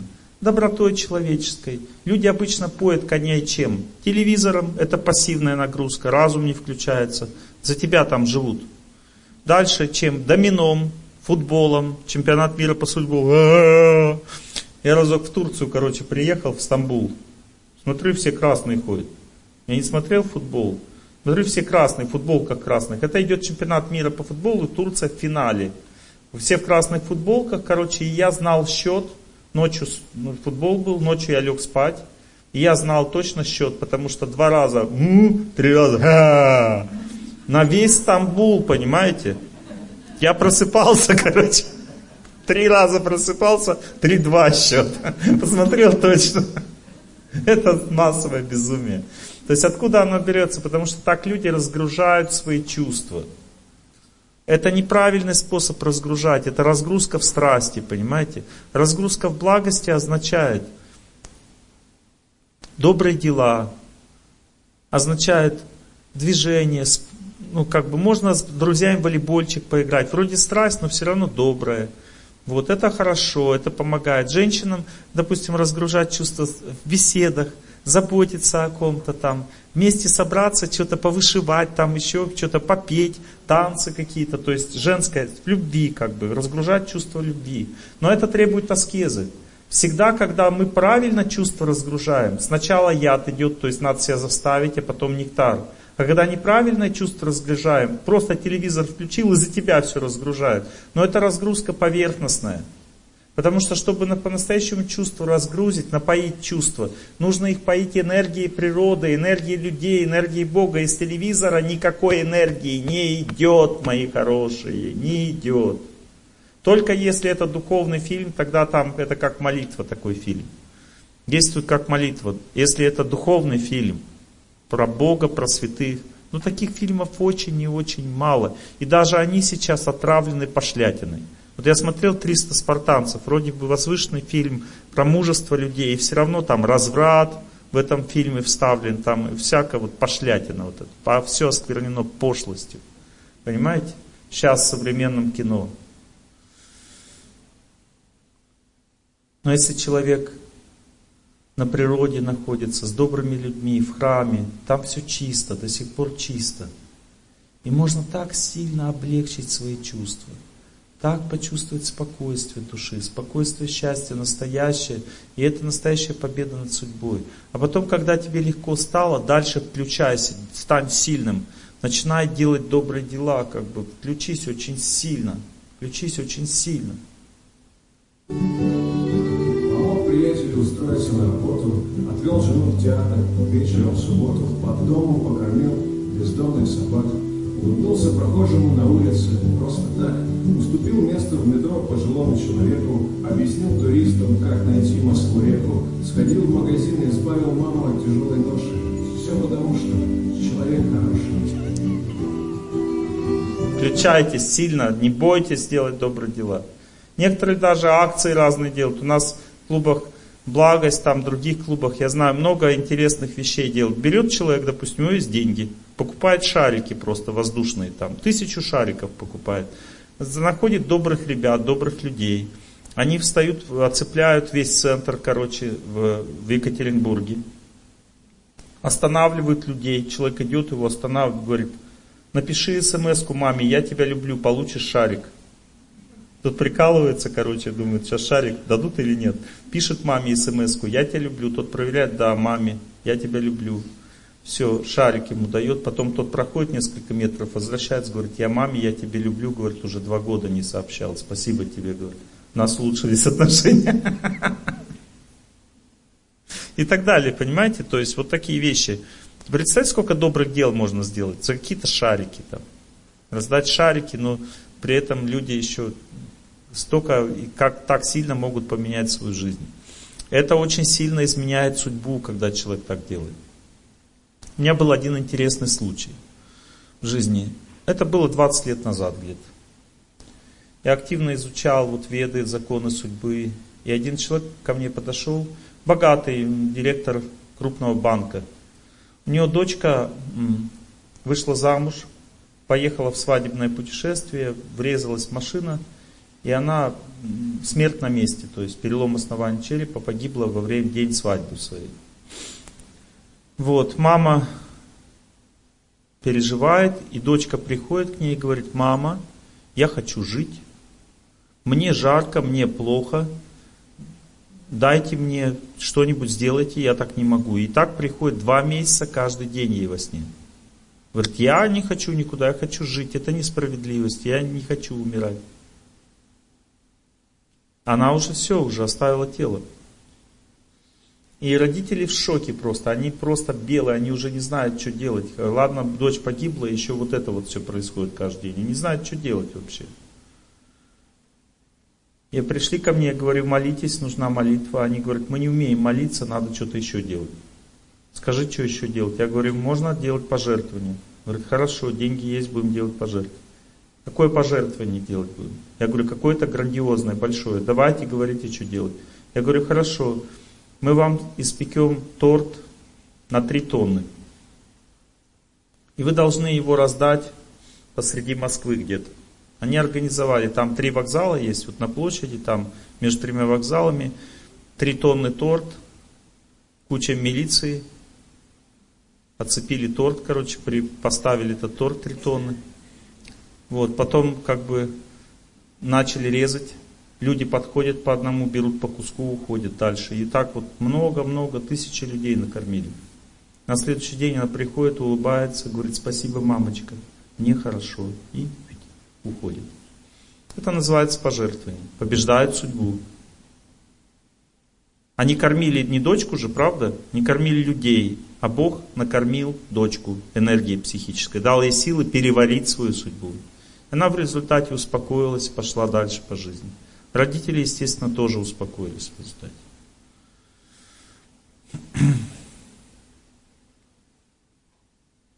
Очень важно понимать, что победа над судьбой находится в повседневной нашей жизни. И победа над судьбой означает правильное представление о всем, что меня окружает. Понимаете, сейчас средства массовой информации, вольно или невольно, разрушают эти правильные представления. Понимаете, вот мне немножко поправили мозги сегодня. Врачи – это хорошие люди. Как бы они ни лечили, они лечат своей добротой. Таблетки – это тоже хорошо, лекарства – это тоже хорошо. Медицинская наука правильная. Я с этим совсем полностью согласен. Правильное представление о жизни формирует победу над судьбой. Мы должны любить свою страну, любить свою родину, любить добрых людей. Какие бы люди какую специальность добрую не имели, это все доброта, понимаете? Есть люди на разных уровнях понимают медицину, и все эти уровни дают здоровье. Не обязательно там глубоко слишком понимать, что такое питание. Просто доброта к человеку. Я знаю много участковых терапевтов, которые не понимают слишком глубоко медицину, но они любят людей. И они посоветуют то, что поможет всегда. Они чувствуют это сердцем. Понимаете? Потому что Бог через них также действует, как через всех других, кто любит людей. Понимаете? Также мы должны любить свой город, Сформируйте правильное представление о жизни. Надо любить свой народ, свою страну, правительство, свой город. Формируйте правильное представление о жизни, и вам удача в этой стране будет благоволить. Я вам точно гарантирую, если вы сформируете правильное представление, означает победа над судьбой. Вы будете иметь хорошую работу, хорошее отношение с правительством, у вас все будет классно в жизни. А бунтует пусть кто-то другой. Потому что везде жизнь одинаковая. Куда бы вы ни поехали, все одно и то же. Скажут, на Западе нет коррупции. Я лекции также на Западе читаю. Я их спросил, у вас есть коррупция? Я говорю, конечно, просто она другая. У вас там напрямую взятки дают, а у нас это делают хитро, через трудовые соглашения всякие и так далее. Все везде одно и то же, мои хорошие. Но мы должны любить этот мир, иначе мы будем все отравлены. улицы центральные. Любите, любите свой родину.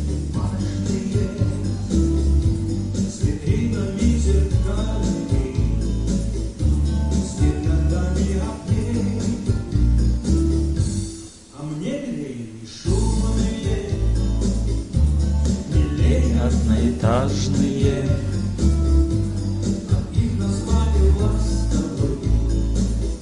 Ласковые.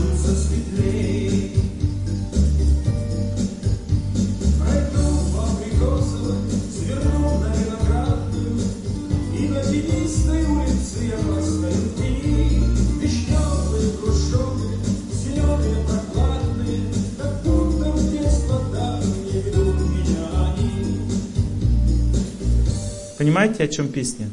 О нашем отношении к этому миру, к этой жизни. Надо радоваться всему, что здесь есть, любить. Когда мы любим этот мир, этот город, этих людей, которые живут вокруг нас, мы побеждаем судьбу таким образом. Понимаете? А также усилие волевое в том, чтобы что-то делать хорошее для других. Усилие волевой, по своей природе.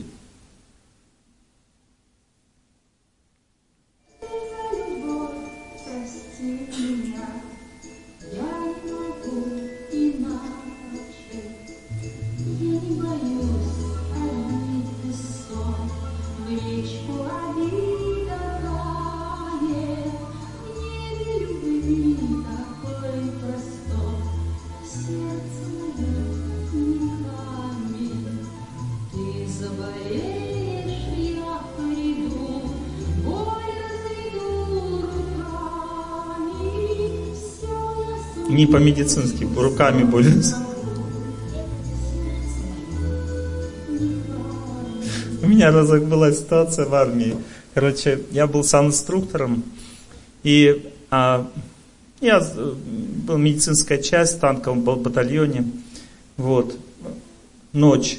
Я сплю, подходит ко мне солдат, говорит, у меня голова болит, помоги. Врача нет, я просто студент медицинского вуза. Он корчится от боли, у него сильные спазмы, болит голова сильно. Лекарств нет никаких у меня под рукой. Для того, чтобы ему обезболить, как-то снять напряжение. Боль разведу руками. Я взял его за голову, так вот. Думаю, пока не пройдет боль, думаю просто, не отпущу. И смотрю ему в глаза. Взялся за него, вроде легче так. Кто-то держит за голову, вроде легче. Я так взял и держу его. И так смотрю ему в глаза прямо. Минут 10 держу вот так. И потом в сердце такое спокойствие. Все, отпускай. Сердце ощущение, отпускай. А я такое решимость, пока не пройдет, не отпущу, я так настроился. Все, отпускаю в сердце. Я отпускаю, он такой, Прошла. Пошел. Потом солдаты подходят говорят, вот сюда руку приложи. Сюда руку приложи. Приятно, конечно. У каждого человека есть такая сила. У нас есть в руках сила помогать людям. Нужно верить, понимаете? Через веру помощь идет. Нужно верить. Не надо из себя потом делать Бога, что типа меня молнией по башке ударило, я теперь руками всех лечу. У всех людей это есть возможность лечить. Боль разведу руками, то есть любовью разводится боль. Любовью, понимаете? Можно любовью лечить людей. Но это не значит, что надо не ходить к врачу при этом. Важно акцентировать на эти вещи, конечно, делать акцент. Ладно. Я сегодня заговорился уже лишнего даже. Какие у вас вопросы? Надеюсь, что это не скучная лекция была у нас.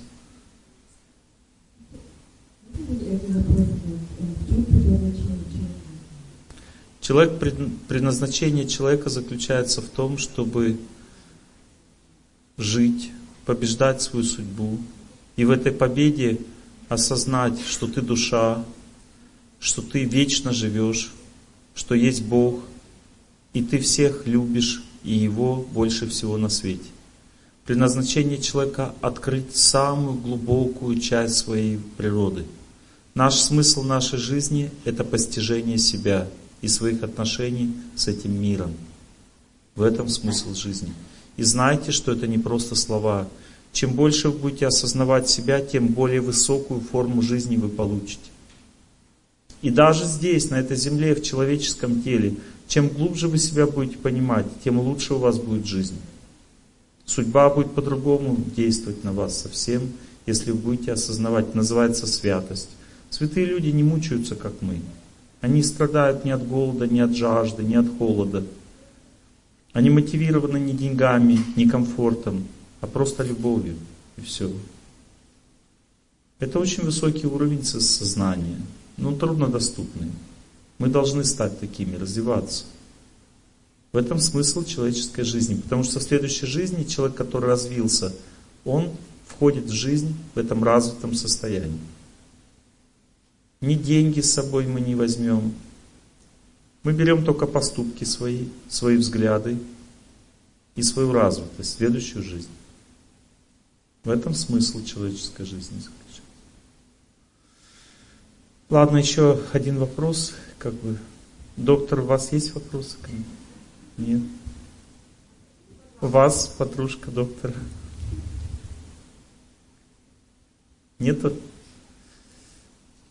Я уважаю всех уважаемых людей здесь, в этом зале. Если вы считаете, что-то неправильно сказал, я с удовольствием вас выслушаю. Я не обладаю полной истиной. Моя речь несовершенна. Я могу заговариваться, куда-то залетать в стороны. Вот. Всегда есть изъяны какие-то. В разных областях есть специалисты, они видят эти изъяны все. Я не претендую на абсолютную истину. Я просто говорю вам то, что я знаю, что может вам в жизни помочь. Слушая разных других людей, ваше здание станет совершенным. Вы можете сложить правильное представление об этом мире благодаря изучению. Но все люди, они ограничены в своем восприятии. Мы не можем полностью видеть истину со всех сторон. Есть люди, которые очень глубоко понимают какие-то зоны, темы, которые я не понимаю. Но мы должны сотрудничать, учиться понимать друг друга. В этом правильное мышление. Ну хорошо, вы, ваш вопрос. Вон сзади девушка. Нет, нет, вот черненько. Такой вопрос. Я замужем. Я, у меня были проблемы с отношениями. Я думала, что мой муж плохой, я спрашиваю.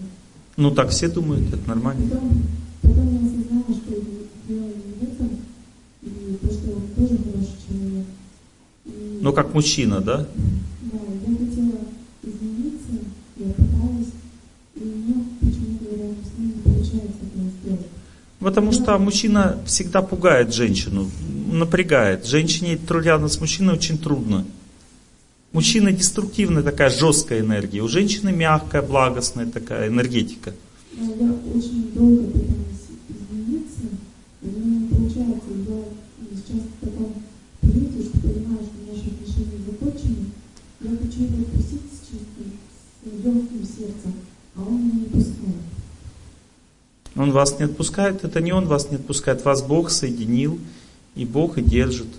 Он не может вас не отпустить, не бросить, и вы тоже не можете. Вы говорите, я хочу его отпустить, он не отпускает. Это Бог не отпускает. Вы можете отпустить свой палец, допустим? Я хочу отпустить, а он что-то не отпускается. М? Можете? Так и муж тоже. Бог вам дал этого человека, Он связал вас нитями, нитью незримой. Ради высокой любви мы обязаны помнить, что с нами пожизненно связаны нитью незримою, наши любимые. Вам Бог, связал вашего мужа с вами нитью незримою. И это настолько сильная нить, я ее чувствую, вижу, что я чувствую вашего мужа сейчас даже. Он э,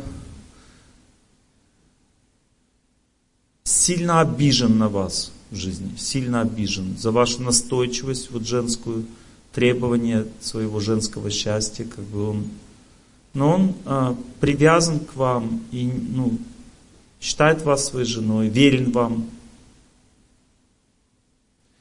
Э, люди часто испытывают такую боль вместе, что они думают, жить дальше вместе невозможно, невыносимо.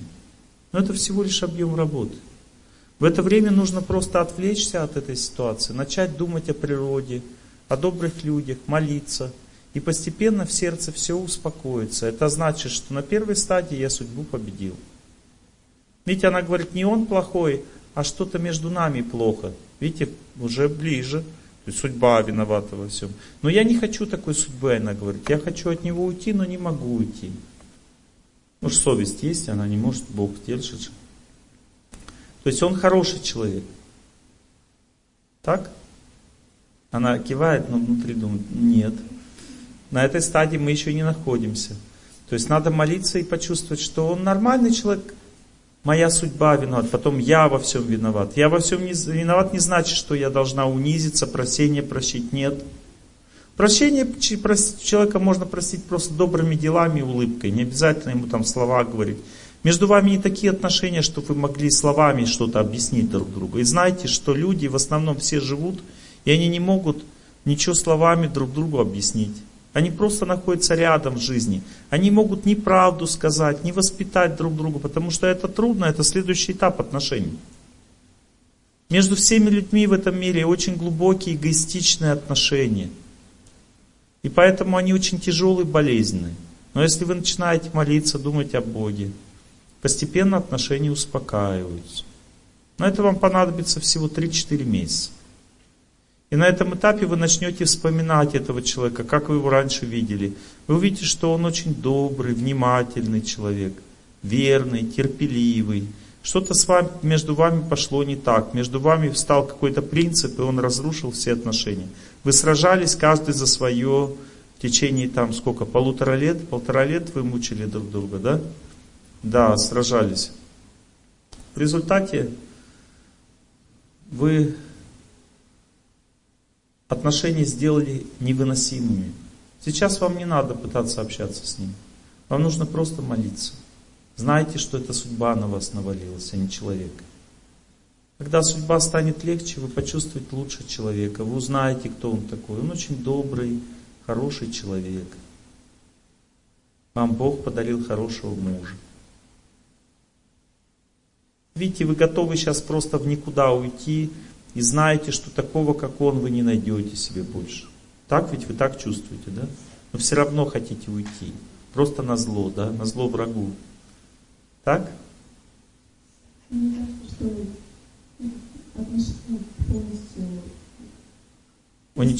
что я уже, ну, хочу, чтобы он начал, другую жизнь.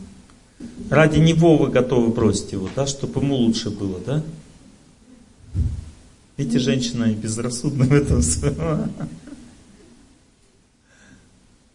Надо, нужно сейчас ничего не хотеть, ни это, ни то. Вы обескуражены. Ваша судьба сильнее вас. Вам нужна молитва, природа, добрые люди. Не думайте о своей жизни вообще. Просто молитесь. Придет время, и вы примете свою судьбу. Сейчас вы ее переварить не можете. Вы поймите, что если вы убежите от него, ничего не поменяется. Вы в таком же депресснике останетесь. Пока плохой период не закончится, вам будет плохо. Человек тут ни при чем. А? Конечно, вот можно, допустим, жить вместе, но не общаться. Служить ему, заботиться, не разговаривать, молиться в это время. Вам будет становиться все легче и легче с каждым днем. Сейчас почему вам плохо? Потому что вы невыносимо чувствуете эту несправедливость. Вы думаете, «Ой, как вообще ко мне, к такому хорошему человеку так можно относиться? Он, кстати, думает то же самое сейчас. Перестаньте мучить друг друга, молитесь просто. Не ждите счастья от него. И не ждите страданий. Ждите чего-нибудь от природы, от людей, от Бога. Отвлекитесь от этой ситуации. Вы попали в западню судьбы. Ваша жизнь рушится сейчас. И вы не лишите ее искусственными методами. Вырвав близкого человека из своего сердца, вы пойдете в длительное одиночество, и потом будете выйти на Луну. Через полтора года он женится на хорошем человеке. И вы будете кусать локти, что вы потеряли этого человека. Просто из-за своей глупости. Вам нравится перспектива? Пять с половиной лет быть одной. И смотреть, как ваш муж живет с другой и рожает красивых детей. Нравится или нет? Нет? Тогда опомнитесь. Я вам говорю про вашу жизнь. У вас есть два пути сейчас, вы на развилке находитесь. Один путь это молиться, победить судьбу, остаться с мужем, быть счастливым. Второй путь остаться одна надолго. Выбирайте. Выбора никакого нет, видите? Теперь смотрите, некоторые говорят, Олег Геннадьевич, вы задавливаете людей своим авторитетом. И как бы говорите им то, что не есть на самом деле, а то, что вы просто считаете. Хорошо, задаем вопросы. Ваш муж добрый человек или нет? добрый. Внимательный или нет? Целом. Он держит свое слово или нет? Порядочный? Представляете, такой мужик достался. Ну не, как можно терять такого человека? В основном мужики все алкоголики, там пьяницы.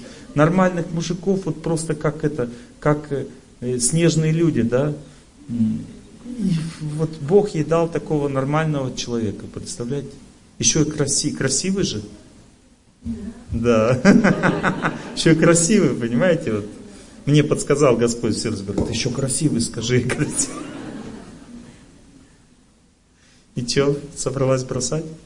Ради его счастья. Никакое счастье он от этого не испытает. Лучше трудитесь своим сердцем, перестаньте делать глупости. Трудитесь своим сердцем, молитесь. Природа, молитва, добрые люди. Выходите из стресса. Никто не виноват. Он от, от, от него подальше держитесь, он вам не поможет сейчас. Вы хотите, чтобы он вам помог, он вам не поможет, Бог вам поможет сейчас.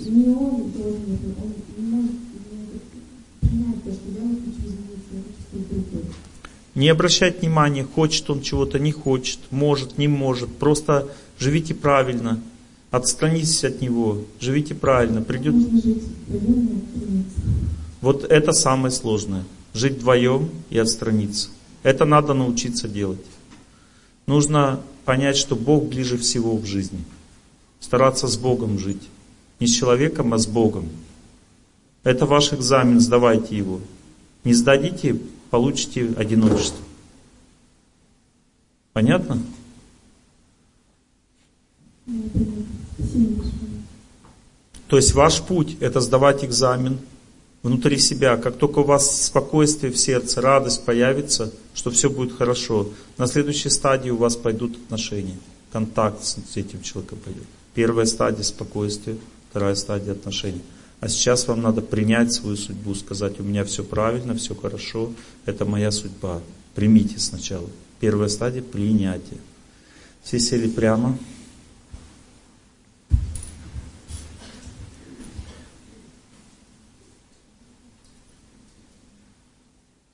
Слушайте тех, кто молится, настраивайтесь на молитву. Забудьте про себя, про свою жизнь.